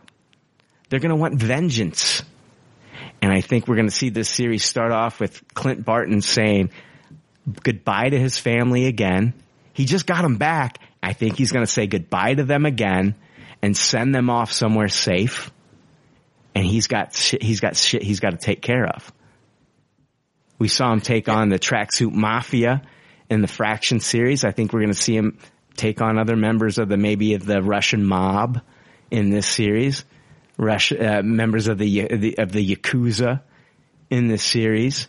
He's got shit that he's got to work out now, and he's got a young protege with Kate Bishop, played by Hailee Steinfeld, going to work with him. And I think the series is going to end with him passing off the Hawkeye mantle to her. And then going forward, who knows? We might get that A Force movie that they've been kind of teasing with, uh, you know, Ms. Marvel, um, Kate Bishop, uh, you know, uh, you know, Captain, Captain Marvel herself. Um, you know, um, I don't know. I, I, I, I, really think that there's gotta be, there's gotta be some repercussions in the year 2025 for what Clint did in Endgame. I think it's gonna come back to bite him. I think what he did is gonna come back to bite him. I know that fucking Black Widow, I know that Natasha came back and pulled him back and, and brought him back and like got his head, you know, screwed on straight again. But man, he lost his shit and he fucking, he was fucking around with some big time fucking Yakuza members. We don't even know who else he fucked with. I think they're all, I think all these people that came back from the snap are going to come back at him after what he's done. That's my, that's my thoughts. I hope that's true. I, I like how it's tied together with what we know. Like I, it would be disappointing to have no repercussions from him going apeshit ham on the Yakuza. Like for to bring up a whole new group of people would seem to be like forgetting the past and the story that you've already kind of weaved into the into the MCU. So I, I, I hope that's true. I like your vision a lot. I've said it before. I think it, it's got to happen, man. It's got to fucking happen. He just did. He did too much during that fucking five year period. Uh, For the five year, what was it? Five years from 2018 to 2023. He snapped, and he's just going around killing gang members and you know yakuza and maybe Russian mafia. I mean, you know, I don't know. There's got to be repercussions from that. There's Yeah. got to be people that just fucking want him dead for what he did. Yep. I think he sends away his family somewhere safe. And him and Kate Bishop fucking have to handle what's got to be handled. Yeah, I also think it's interesting on a level where he's like trying not to be that guy anymore. He's training this new protege, and then he has to kind of come face to face with the things that he regrets that he did in the past, and he has to explain to Hailee Steinfeld's character that that's not really the way, you know. But Mhm. it's hard to explain that when you did those things yourself. You Right. Know? Uh, It's an interesting dynamic there. And yeah, and the fact that his character, I think his character, you know, becoming um, deaf in the Marvel universe in the MCU is pretty. I mean, we just talked about the sound of metal, and I've been talking about like what they did with the, you know, the deaf character in The Walking Dead, which I think is super, super cool. Like how this, you know, like how is a character going to live in like the the Walking Dead universe, being you know tracked by zombies and other humans and shit like that? How are they to, you know, survive in the zombie apocalypse? Like how is Hawkeye going to adapt, being like you know, going forward being a deaf character. I think that that's going to happen 100%. Now that they've kind of like teased like with this, this new actor coming in there that's going to be a deaf character. And with, eh, with what happens with Hawkeye in the comics, I think it's definitely going to happen. Yeah, how does that affect his archery? I mean, you know, like hearing has so much to do with your balance. Like it's almost like relearning the whole thing. Yeah. Yeah. Yeah. Oh man, I'm so god damn it. I think the series is going to be phenomenal. I think it's going to be phenomenal. If they do this right, it's going to be phenomenal. Yeah, I'm definitely excited. I'm, I mean, honestly, all the Marvel series have me excited. It's taking far too long to get these on Disney Plus. Mhm. No shit. Yeah. Anything on Disney Plus. Like it's it's seriously. Any dude, I dust off my Disney Plus once a week and it's to watch The Mandalorian. Have you been watching The Mandalorian, Stephanie? No, but I did start the first Star Wars movie, but I've not seen The Mandalorian. No. so lame. Oh my god. Uh, You're never going to finish those Star Wars movies. Just start with the fucking Mandalorian. It's crazy, man. Yeah, just start with The Mandalorian. Do it. Just do it. Just dive. Okay, I'll just dive in. Dive in. Dive in. News from comicbook.com. Spider-Man 3, Sony appears to tease Tom Holland crossover with Tobey Maguire and Andrew Garfield. Did you guys see this news? Yeah, I did see this news. There's that weird um, foreign trailer they released too. Did you see the foreign trailer? It was pulled by the time I tried to see it. I did see it. Really? Does it look legit? It, okay, it was a video published by Sony Channel Latin America. It says anything can happen in Marvel Studios and Sony's Spider-Man 3 appearing to tease a crossover between Tom Holland's wall crawler and past iterations of the character played by Tobey Maguire and Andrew Garfield. The Spanish language video titled The Spider-Man Together, the, the three Spider-Man together and published on the official Sony Channel uh, Latin, Latino America on YouTube asks viewers, who is your favorite Spider-Man? You don't have to choose. In the Marvel multiverse, anything can happen. the video. I did not think it looked legit, to be honest with you. Really? The video label, it, it comes from the official Sony channel Latin America, Jake. Yeah, yeah, I know that's where it came from, but I don't know. It just, it didn't seem like the way they would reveal something like that. I mean, there it was there was no new footage. Um, the way the the words were on just such a generic background and the fonts, it it just looked fake as shit. To be honestly, I'm not saying that this isn't going to happen, but Yeah. I'm trying to find. I I may still have the link to the version of it I saw. The I'll try to video, the it to you if I can video labeled news goes on to say that in Spider-Man 3, you will quite possibly see everyone. Yes, the three Peter Parkers saving the world together. The video compiles scenes from the Sam Raimi directed Spider-Man trilogy, the Garfield starring pair of the Amazing Spider-Man films and the MCU set Spider-Man Far From Home. Ending the video is a message to, quote, find out more very soon via Sony Latin America's news section. So they, were they talking about, when's, when's uh, CCXP come up? When, when's that happening? This weekend? When's that happening? CCXP. CCXP 2020. I'm typing it in right now. Chapow. Chapow. Chapow. That's a new word for you. Chapow. Chapow! Chapow! That Spider-Man thing, if you want to see it. When is CCXP? What, what, oh, hold on. Let me type in. Let me do this again. CCXP 2020 dates. December 3rd through December 6th. That's fucking going on now. Do we have news about this shit? Spider-Man. do, I mean, you Googled it. You should. It should be right there. Boom. CCXP. Hold on. Spider-Man 3, CCXP. Nothing. Spider-Man, uh, yeah. Zen, Z- uh, Zendaya. Didn't she talk? She talked on Kimmel, and she would not fucking. Uh, I got, I got to talk about this Zendaya thing. We had we had a fucking iTunes review that you guys didn't get to hear it, but one of our fucking one of our fucking listeners left a review. Hold on, I'm gonna read this shit, Jake. Should I read this? No. I shouldn't. Now fuck that review. we had one of our listeners say that they love the show, but we always pronounced, I pronounce Zendaya, Zendaya, and it's pronounced Zendaya. And they, that was their only gripe about the show. But I'm And in gonna, the same review, they spell shit wrong. in the same review, the title of their review is, it's supposed to be pronunciations, but they titled it pronunciations. You spelled it wrong, fuckhead.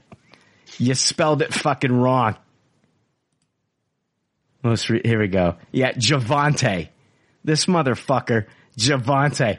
You spelled it wrong. Pronunciations. It's pronunciations, Javante.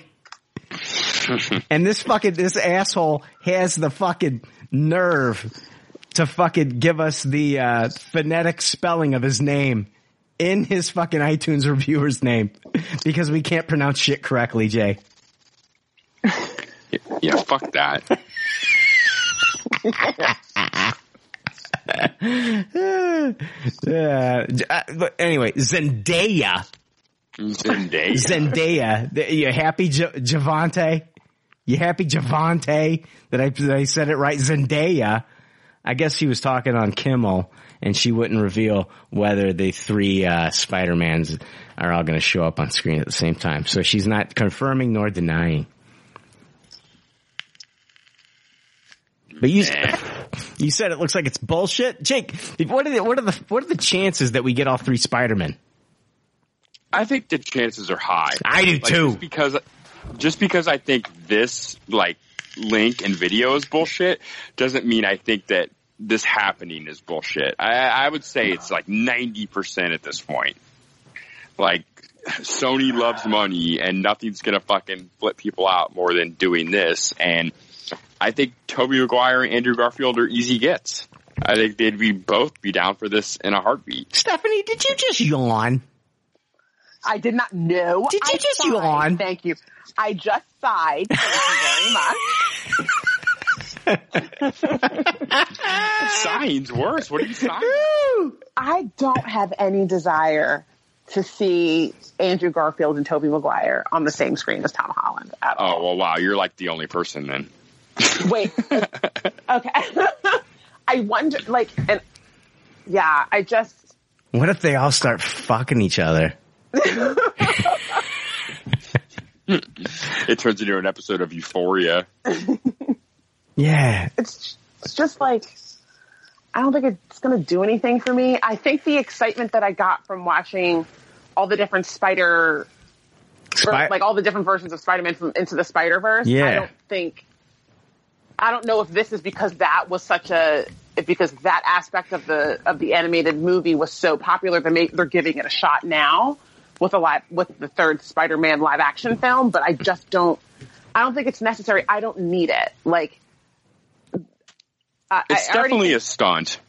yeah. No, ar- no argument. there. Well, here's the thing. We haven't got it confirmed, but it's all been but confirmed that Doctor Strange is going to be the mentor in this movie. And we know that Doctor Strange is going to be in a movie called Doctor Strange in the Multiverse of Madness, intro- introducing the multiverses of the Marvel Cinematic Universe. And for, you know, if, if Doctor Strange is a big part of Spider-Man 3, bringing in multiverses, and, we've heard the rumor that fucking uh, Jamie Foxx is going to be coming back and playing a different iteration of Electro.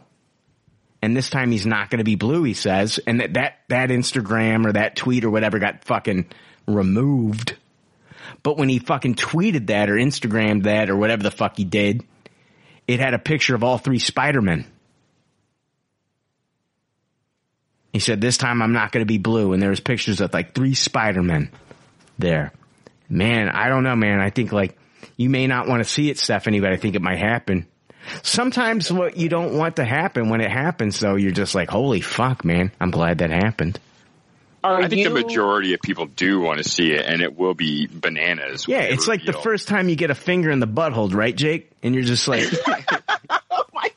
You know what I mean? You're just like, man, you know, dude, that's a fu- yes, a, no, I don't, I don't, want- I'm not into that. And then all of a Jeez, sudden, college flashbacks. and then you get like a finger in there, and you're just like, dude, uh, you know what? A finger's not too bad.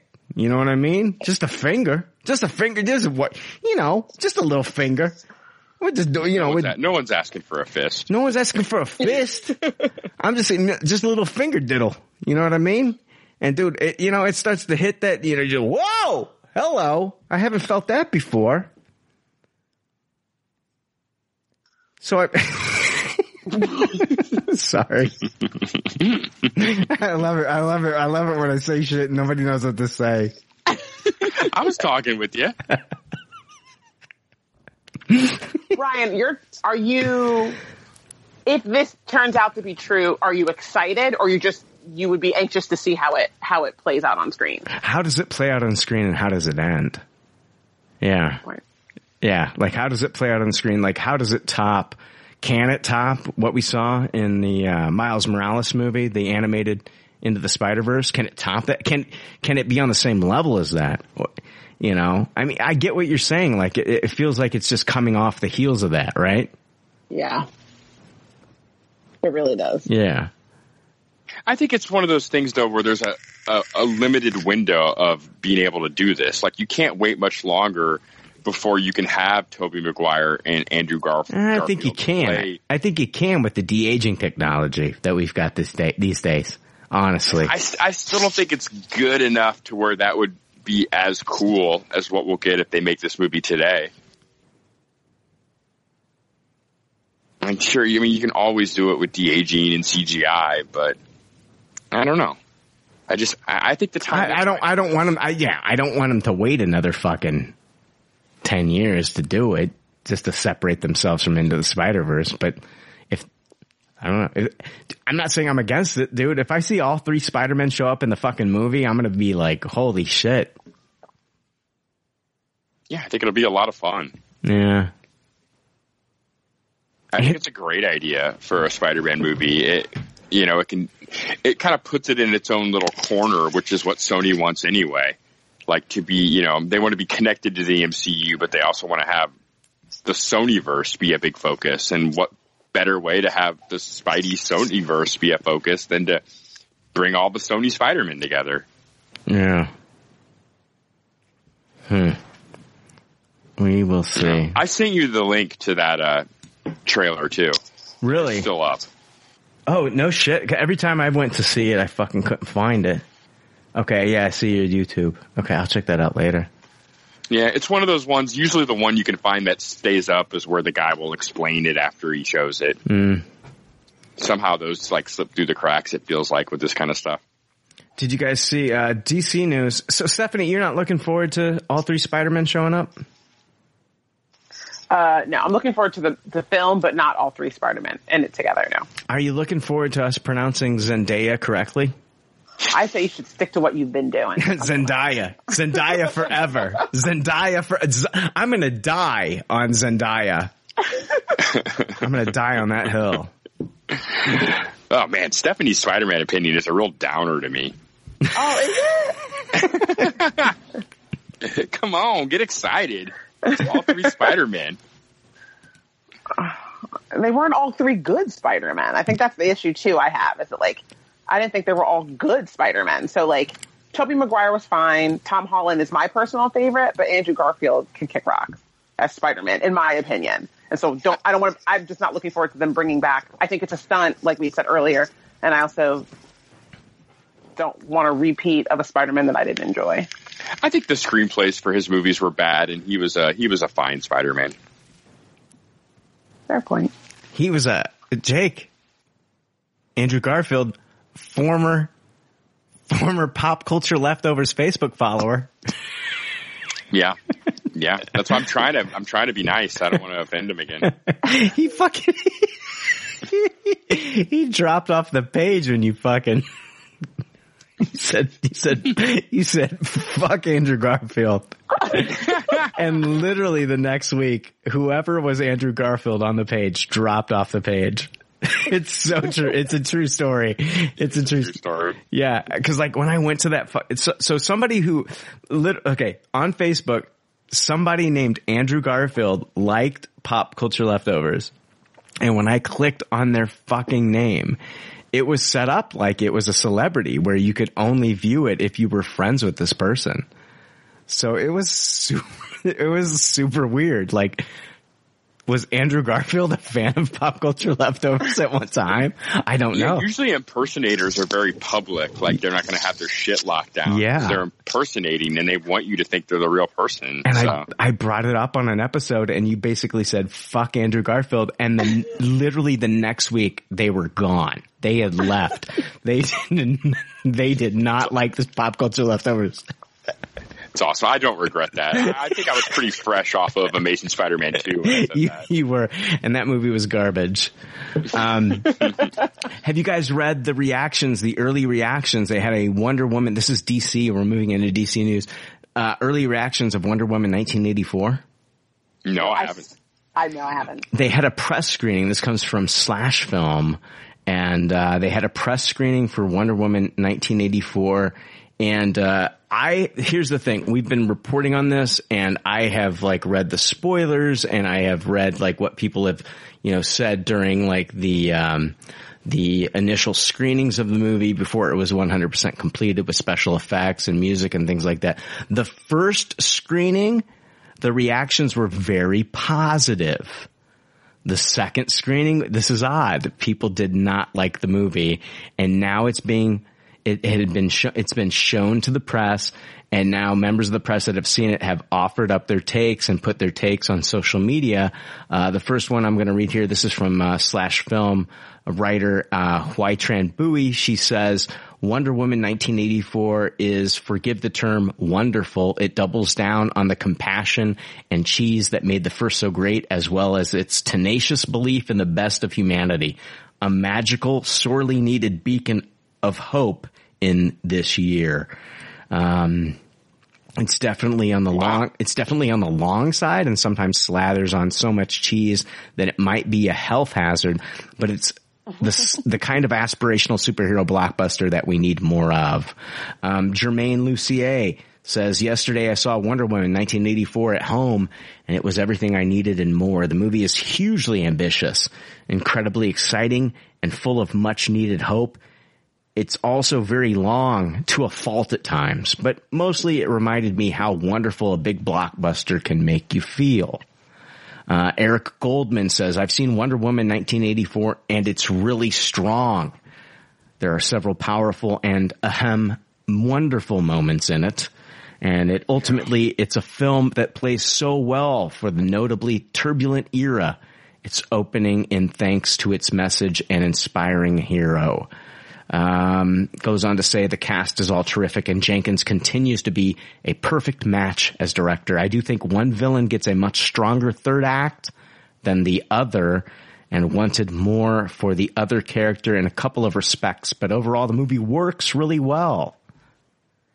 Um, Brandon Davis says, I've seen Wonder Woman 1984. Patty Jenkins literally made an 80s movie in every way, making it so unique for today. It feels both bigger than the first Wonder Woman while simultaneously more contained. Lots of Diana Prince and some epic Wonder Woman moments as Gal Gadot literally soars. Goes on to say Pedro Pascal and Kristen Wiig are the highlights of Wonder Woman 1984 for me. Pascal, Pascal goes all in on a wild portrayal of Max Lord, a conflicted but vile villain. Wiig's cheetah evolution throughout the movie is heartbreaking yet epic. We need more. That comes from Brandon Davis. Um, Nerds of Color say, had the great fortune to see Wonder Woman 1984 recently. Get excited for your Christmas present, people. That's all I'm gonna say. It has its detractors though. Eric Davis, I will say, Er- Eric Davis says, I'm so happy to report that uh, Wonder Woman 1984 is an absolute blast from start to finish, an exceptional comp- uh, compliment to the first film. It's stuffed with heart, hope, love, action, romance, and humor. Patty Jenkins and Gal Gadot and team delivered one of DC's best sequels. I was in tears when it ended. Um, Joe Blow uh, calls it a glorious success. Um,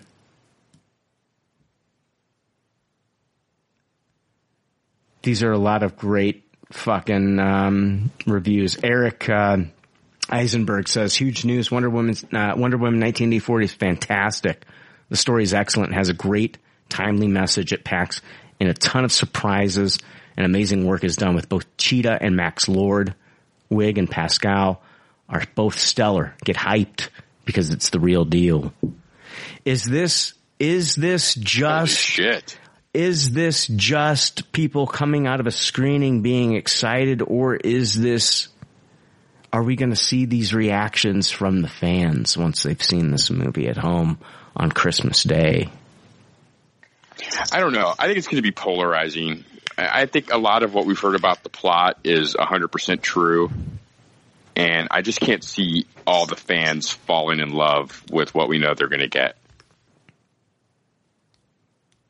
So, and they kind of hint at some of the negativity, even in these positive reviews, with the overbearing cheesiness, with potentially being a little bit too long. I think some of that stuff is going to strike fans' nerves quite a bit. Stephanie. I, I agree. I think, yeah, I don't think it's going to be. I don't think we're going to. I don't. I don't anticipate. I should say, um, you know, that eighty or ninety percent of the critique that fans are going to give or feedback is going to be positive. I think. I think it'll probably be split from after the movie is released. I also think the cheesiness, like Jake had mentioned earlier, um, I I, compl- I 100% believe that that's the case. Um, I I hope I hope it's not cheesiness based on the year that it's taking place. Mm. I think it could certainly fall into cheesiness easy, um, being set in that in in the 80s. I think that being very careful about that, what we were talking about earlier. Um, I'm tentative about my expectations for the film myself, and so I would imagine that most fans are also. Viewer Anon from Twitter, and if you guys have been following Reddit or Twitter, and if you're familiar familiar with Viewer Anon on Twitter, th- who has been a huge detractor of Wonder Woman 1984 and has talked about how this movie is not good, has gone on to say in reaction to these critics' responses of the film and its first viewing for critics, goes on to say, uh, and this was literally seven hours ago from the time that we're recording this, says, I know this tweet is going to make some folks mad, but the early Wonder Woman 84 ni- uh, reactions sound a lot like people trying to say nice things after leaving a premiere. Yeah, mm. that's true as well. It's like you, if you're involved in some kind of event like that, or just the specialness of knowing you're seeing some early release, it's hard to come out of that and be like, what a bunch of garbage. It's kind of like the Comic Con effect too. Like when people see something at a Comic Con, they're, they're going to go ape shit because they saw something you didn't. And they're not going to go, what a pile of shit that was. Yeah, he went on to say, um, you know, he had somebody ask him, like, you know, it's not that bad, isn't it? And he went on to say, I'm not in a position to say. I do know certain critics who saw it yesterday are saying it's bad in private. So, and he doesn't come out and say, he was asked, like, do they have a reason to not say publicly that they didn't like it? He did not respond. But it's like, are some of these people that are saying they enjoyed this movie just saying that? And then like, upon reflecting now in private, don't think it's as good as they thought when they first watched it? I don't know, man. Jake, I think it's just going to come down to us watching it on Christmas Day and making our own decisions. Yeah, and I can't blame people. I've had that happen to me with movies too. Sure. I'm just so excited to see it that I don't realize or see its faults that first time, you know? I've been there Where too. I've been there too. Yeah. It's just the thrill of it and you want it to be so good that you just kind of have an eye that where you're just blind to all the bullshit until you see the movie a second, a third, a fourth time, and then you're like, how the fuck did I like this as much as I did anyway? I'm not gonna lie, dude. Like, I fu- uh, here's the thing. Here's the thing. Let's go back to fucking, you know, Wonder Woman's released. I watched the movie in the theaters. I left the theater and said I love it, and I still love it to this day.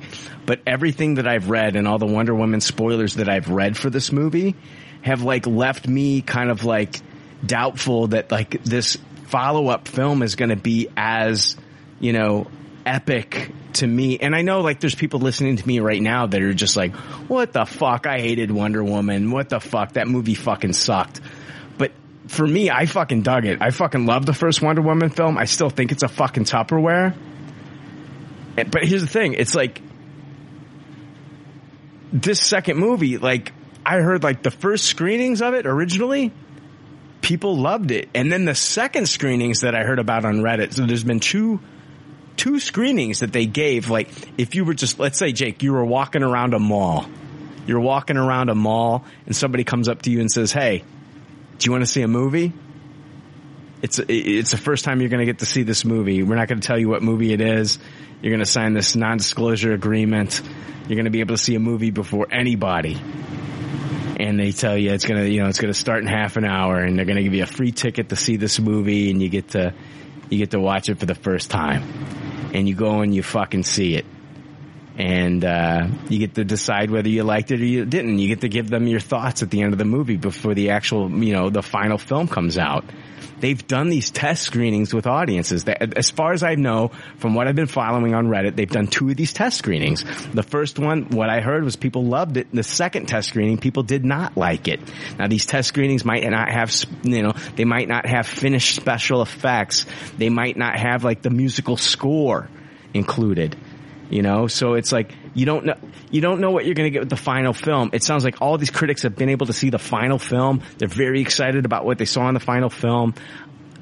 Everything that I've read, everything that I've seen has kind of had me worried about this one. I feel like Kristen Wiig's character just reminds me a little bit too much of fucking like, you know, um, Electro's character in uh, in Amazing Spider-Man 2 and the evolution of that character. And it just it kind of worries me. But man I, I guess at the end of the day I, you know what? I've been kind of like I'm not, I've not been a hundred percent detractor but I've been very cautious and very worried about Wonder Woman 1984 um, going into this one. And that scares me. But man Jake Christmas Day comes and I turn this on whether I'm seeing it in the theater, whether I'm seeing it on HBO Max, if I love this movie, I'm going to come on here and I'm going to let people know whether I loved it or not. I'm going to give you my honest rating no matter what I've ever said on the past on this podcast.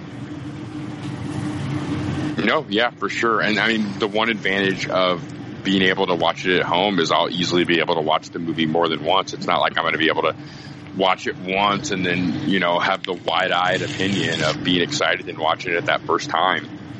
And I think it's a little bit different this time anyway, because I think, I think the first time we were going in just so excited to see it, and I think this time we're a little bit down on it just from the spoilers and you know Yeah. the leaks of of the plot and everything. Yeah. I, I like I think it'll be the bigger surprise if we absolutely love this one as opposed to the last one. It would have been the bigger surprise if we absolutely hated it. After the movies comes, I still have the spoilers. I still have the spoilers on my fucking computer saved. So after the movie comes out, if you want to see if these spoilers line up with the actual movie, send me an email. Comments at Pop Culture Leftovers. Title it Wonder Woman. Uh, I guess uh, title it Wonder Woman spoilers. After the movie comes out, I'll send you a copy of what I have here, and we'll, you can you can judge for yourself if these leaks, if this if this if these leaks line up with what actually happens in the movie. I'd be happy to send those to you. Yeah, we'll definitely be talking about that after the movie comes out too. Oh, I'm sure. 100%. 100%. Fuck, I've got fucking, I've got Black Adam movie leaks and all this. I got Wonder Woman movie leaks. It's all out there on fucking Reddit and 4chan if you look hard enough, people. Um, I'm, I'm hoping it's great, man. I fucking, I hope it's great. I, I, you know, I'm hoping that they can keep this going because I fuck, I love that fucking first movie, and uh, I know it has its detractors. I've heard many people on other podcasts and things like that. And if you didn't like it, you know, you know, that's your fucking that's your fucking opinion. I'm not gonna I'm not gonna get on you about that. But man, I fucking I loved it, and I thought Gal Gadot did a fantastic job in that first movie. Stephanie, what'd you think about the first Wonder Woman movie? I'm afraid to say. Oh no, go for it. I thought it was good. Yeah. I didn't think it was great. My opinion of the movie was that I was glad it didn't suck because I was anticipating because of the track record uh, that it w- that uh, uh, DC movies that it would stink. And I, my general takeaway from all the hype it got was that it got a lot of hype because, because it didn't suck. And so I enjoyed it, but it, it didn't blow my, it didn't blow me away. Okay. Yeah, I fucking I loved it. That no man's land scene just fucking oh my god, so good. Yeah, I liked it a ton too. I always did complain about the last 30 minutes though. You, you Oh, yeah. one, that Yeah. last 30 minutes was like, oh my god. I think we all kind of didn't 100% love that. Um, let's move on into, uh, so yeah, good reactions from the first screenings of Wonder Woman. We'll see if it lives up to that. We'll see if like, it'll be interesting to see like what the Rotten Tomatoes score for the critics and the audiences is, uh, you know, because we're going to definitely be getting audience opinions day of, day of release. I'm very curious. Um, Wonder Woman will kind of be the litmus test for how soon we'll get to watch these things on HBO Max. Like, is it going to be like The Mandalorian, where we get to watch it at two, three in the morning, or is it going to be more like, you know, other stuff where at 11 p.m., where it's the midnight somewhere, we're going to be able to watch this movie? Yeah, at 1201, are we going to be able to watch Wonder Woman? Yeah, and I'm sure, however that works, will be the way kind of all those movies work. So Mhm. I'm, I'm very excited just for that aspect of it. Star Wars news. Uh, Cassian Andor uh, TV series begins production. Narcos Mexico star uh, Diego Luna has confirmed that production has already begun on the Star Wars spin-off series for Disney Plus that is based around his Rogue One Cassian Andor character. The spy thriller series will follow the adventures of rebel spy Andor during the formative years of the rebellion and prior to the events of the aforementioned movie. The show will explore tales of espionage and daring missions to restore hope to a galaxy in the grip of a ruthless empire. Appearing on Jimmy Kimmel Live, Luna says, it's basically everything you have to know to understand Rogue One. The story of the character before, I could spoil the ending, I guess. It's nice to go into a story you already know the ending. Now you can take the nuances and the layers. I think it's fun to do something that isn't just about getting to the end. It's about delaying that. So, yeah, uh, Genevieve O'Reilly, Denise Gough, Stellan Skarsgård, Kyle Soller, Adria Arjona, and Alec Tudyk co-star. The series will be executive produced by Tony Gilroy. And it has started fucking filming. Jake, here's the thing. Are you excited for an Andy and Cat, uh, you know, a Cassian Andor series? More today than I was a year ago, I think. Definitely after seeing The Mandalorian and the kind of stuff that can be done in a Star Wars television series, I'm I'm more excited now than I was then. It's I don't know, Not the but is first character. Like if you asked me to pick ten characters that deserved a television series, I never would have got to Cassian Andor. This motherfucker dies. This motherfucker dies and K2SO fucking dies. Yeah, they all fucking die. Dude, I don't know. Dude, I don't, dude, I don't know what happens to fucking Baby Yoda slash Grogu. I don't know what happens to fucking Din Djarin, the Mandalorian. These are things I do not know. I don't know how, I don't know, you know what I mean? Like, uh, the fucking Mandalorian's bringing up Ahsoka Tano. It's doing all this fucking shit. Spoilers for the chapter 14. Jake, have you, have you seen chapter 14? Yes. We got Boba Fett. These are all things, these are all things that we are seeing that are brand new going forward in this Mandalorian series. I know it's bringing in a lot of fucking, you know, uh, characters from the Clone Wars and all this other stuff. But it's, it's going into like unknown territory with some of these characters. Cassian Andor series, dude. Motherfucker's dead. K2SO's dead, dude. like how, how is this, how? Like, but I guess I could say the same thing about the Obi-Wan Kenobi series though. Yeah, that's true.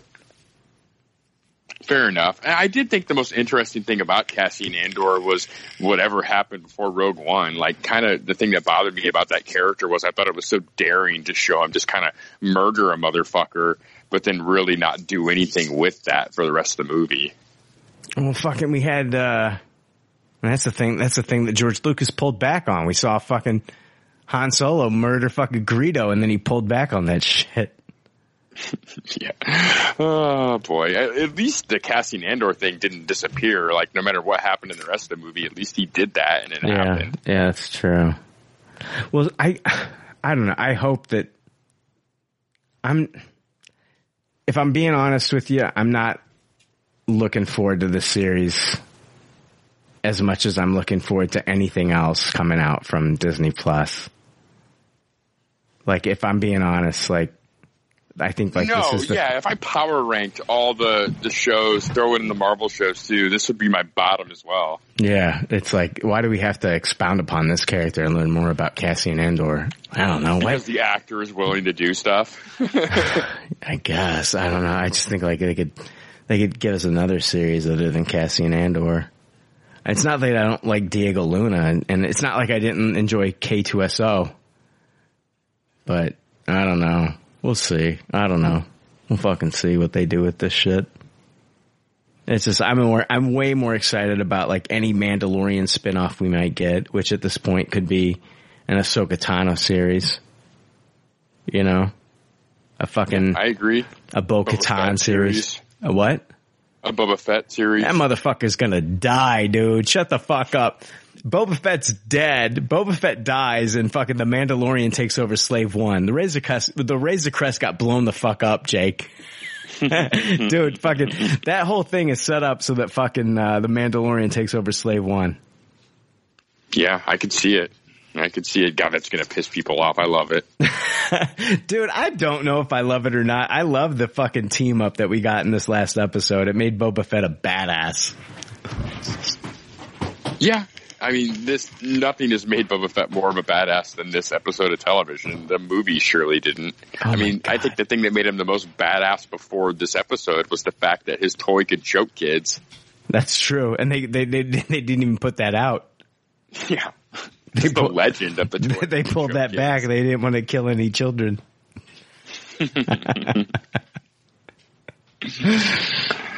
Oh boy, I agree though. With I mean, like I said, I I'm more excited today than I was a year ago for this Cassian Andor series. But yeah, I'm not like foaming at the mouth for it. I don't know, man. We'll see. We'll see. You know, it's, that's the thing. It, this could surprise us. But then on the flip side, it's just like, man, I know what this Mandalorian series has become. Like when it first came out, it was like, we're going to explore this Mandalorian. This Mandalorian is not connected to anything. And then all of a sudden, the Mandalorian's connected to everything. To everything. Connected to the fucking, you know, Bo-Katan, Ahsoka Tano, possibly, you know, Thrawn. We're getting fucking drops of like Thrawn in the Mandalorian. It's connected to everything. It's connected to everything Clone Wars. It's connected to everything Rebels. It's all connected now. But uh, this Cassian Andor series just reeks of like, why? I saw Rogue yeah, One. it could be worse. It could be a Jyn Erso series. Oh fuck that! Oh my god! Yeah, fuck that! I don't. I don't need that. You're right. Yeah, it could be worse. I don't need any more Felicity Jones in the Star Wars universe. Thank you. No, no, please no. We are done. That's all I got. Oh shit! I didn't expect to be eaten this soon. We're done. Oh my god! So, yeah. Oh my god. We're done. Stephanie, thank you so much. Thank you. This was so much fun. You're lying. I'm not lying. The first 30 uh, that we said we weren't going to talk about. Sorry. No, no, no, no. Bring it up. If you're going to bring it up, bring it up with those, with with uh, bring it up and then explain. It was just, it was fun. So that set the, that set the scene for me to have a good time because it was fun. A lot of laughs. Here's the thing, everybody. If you didn't know, when I asked Stephanie to be on this episode, Oh fuck! you. I no, I asked Stephanie. I asked you if you wanted to be on this episode. I sent you a message. I was like, Stephanie, I could have sent this message to anybody, but I sent it to you. And I said, Stephanie, do you want to be on this episode? And your response, typically, the response that I would get in the past from you was like, oh my God, oh my God, Brian. Yes, I would love to be on. Thank you so much. Thank you for thinking of me. I can't wait to be on. I'm really excited and I'm looking forward to it. I sent you this message this week. Stephanie, would you like to appear on this week's episode of Pop Culture Leftovers? What was your response? Sure. N- don't even say it like that.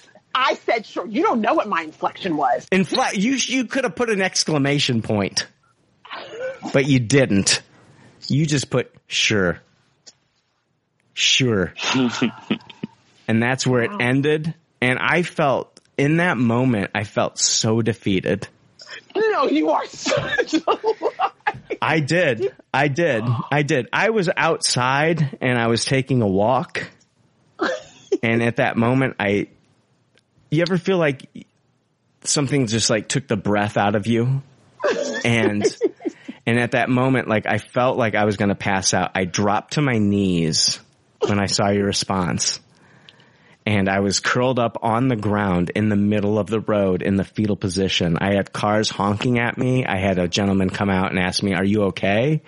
And I said, she said, sure. She said, sure. And I kept saying that over and over and over again. She said, sure. She said, sure. She said, sure.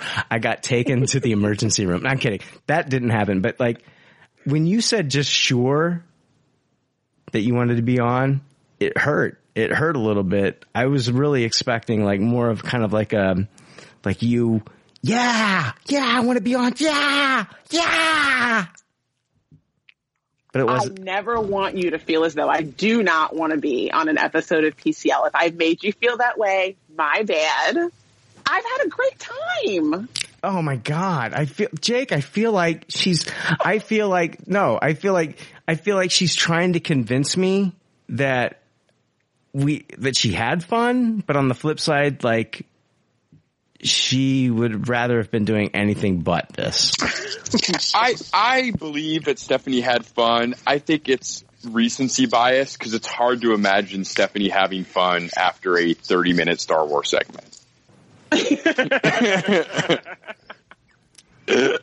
So it's ba- this though. I almost always respond to you as soon as I read the message. Like I don't leave it. Like I'll respond because I don't ever want you to think that I don't want to do it. So when I read it, if I'm able to join, like I let you know right away because I don't ever want you to think that I don't want to be on the show. yeah. I don't know. I Put just your pipe and smoke it. No, I think that like you know, here's the thing. You're fucking like, like you know, like you started off on this show, right? Like we brought you in, you fucking like you had your premiere on this show, and you're like, I'm Stephanie, and like I'm fucking, I'm queen shit, and I'm fucking awesome. I'm fucking Stephanie. I'm eating pretzels, and I'm fucking awesome. And then, and then, and it's like everybody else realized how fucking awesome you were. And they were like, oh, I'm gonna invite, you know, fucking, I'm gonna, she's the head, what do they call it? The head bitch in charge of the HBIC. They're like, I'm gonna fucking, I'm gonna get this HBIC on my podcast. And you fucking, you've done Scenic Cast, you've done my one black friend, my one white friend. You've, what other podcast you been? You've been on a, you've been on a fuck ton of podcasts at this point. You've done the fucking rounds and shit. You know what I mean? And so like now it's like we come back and we ask you on and you've, you've gone off and you fucking had, you've had your way with these other podcasts and had better times with them. And then I ask you to come back and you're just like, oh shit. I'm, I'm, d- shit, that's, man, I've fucking done that. That's old hat. That is fucking, that shit that I've done. Oh God, I gotta go back to this. And you know, you've moved on. You've moved on. And then we ask you to come back and you're just like, sure. Yeah, I'll come back. Sure. You hold Why a special not? place in my heart, PCL. Oh yeah, special place, special place in your heart. Special place in your heart. yeah, we we were your first. You were. We were your first. But you've gone on, you've done other things. Ah, Jake, we've lost her. Yeah, You never it forget who takes your flower. You never forget who takes your flower. no matter no matter how bad you want to. Sometimes. Jake, we just, I don't think we, dude, I don't think, I don't think we, I don't think we thrill her like we used to back in the day. No, and we have no tricks left. I mean, We- you've seen it all. You've seen it all. We've done it all. We've done it all. I, I've tried, man. I've tried. I've tried to do other things. I just think Spice it up. we we what's up?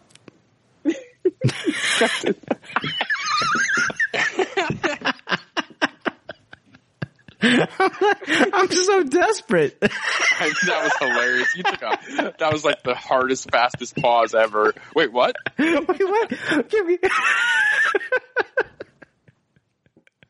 What was that? You got an idea? Oh, please, please, anything, anything.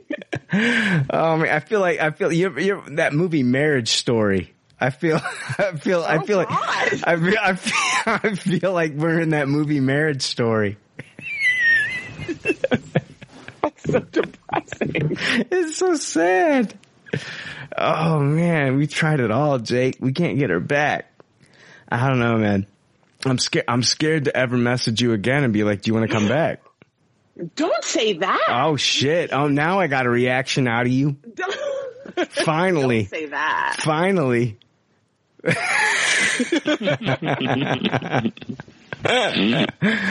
oh man. Ah, Jake, Jake, we got we got two more episodes of The Mandalorian left this season, dude. That's it. Yeah, it's crazy. What do you think? It What just flies. It just flies by. What do you think? How do you think the season's gonna end, dude? Yeah, I don't know. I, I really think you're onto something with the uh, the death of Boba. I could see that happening right away this season. Okay, who's the who's the Jedi man? Who's the Jedi? Ah, gosh, I, I just don't know. I almost hope it's someone. I almost hope it's not someone we know. I know that's not doesn't make for a fun reveal, but most of the options of people we know, I don't, I don't, I don't know. It just doesn't really excite me. The only options that we know that are living that I know of are, are Luke, Leia, and Ezra. Yeah, I don't like those three options. I want anything but those three. Well, there's the two from that video game. Uh, oh yeah, I, video game people. now I want Leia. what was it? Cal Kestis and I can't remember the other one. I don't know. We'll see. What do you think? Oh man. Yeah, I, I'm excited. I hope the last episode's a big long one like the first one. Yeah, I was surprised that this last one was Robert Rodriguez. Oh, I wasn't. Like by watching it. I was surprised by the end. Like it made sense when I watched it, but then like like when I saw it at the end, I was like, "Holy shit! It was Robert Rodriguez." I, I thought that Robert Rodriguez was going to do the penultimate or the final episode. You just with those um the fight sequences made it painfully obvious to me. Yeah. It looked like fucking Spy Kids meets Mandalorian. Yeah. All right, let's end this fucking thing. Jesus Christ, we lost Stephanie. She's not. I know we went back to Star Wars. What's that movie? What's that movie? She's not. She, what, she's not that into into you. Is that what the movie's called? Great movie. That's you right now with oh, us. Oh shit. Yeah.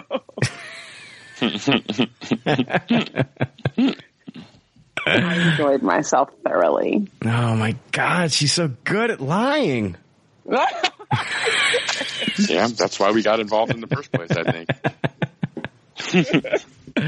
Stephanie, we I love having you on, Stephanie. I absolutely love having you on. You're a fantastic guest. Thank you so much for joining us. no problem. Thanks for having me. I had a blast. Oh God, what was this? Three. There we go again. Yeah, I know. I know. Just like all good leftovers say in the doggy bags, thank you for your patronage. Thanks for listening. We'll see you next week with episode, I don't even know what fucking episode we're on now. Is it 358? Sure. Yeah, we'll see you, we'll see you next week with 359. See you next week. See ya. Later. Thanks for listening to Pop Culture Leftovers. Congratulations. I don't know how you did it. I couldn't do it. You people need a t-shirt saying, I just listened to two hours of nonsensical crap. Anyway, if you'd like to reach the Pop Culture Leftovers cast, you can email them at comments at popcultureleftovers.com. You can also follow them on Twitter at PC Leftovers or like their Facebook page. They'd love to hear from you. They're all pretty sad and lonely. One of them is homeless, but I didn't say that.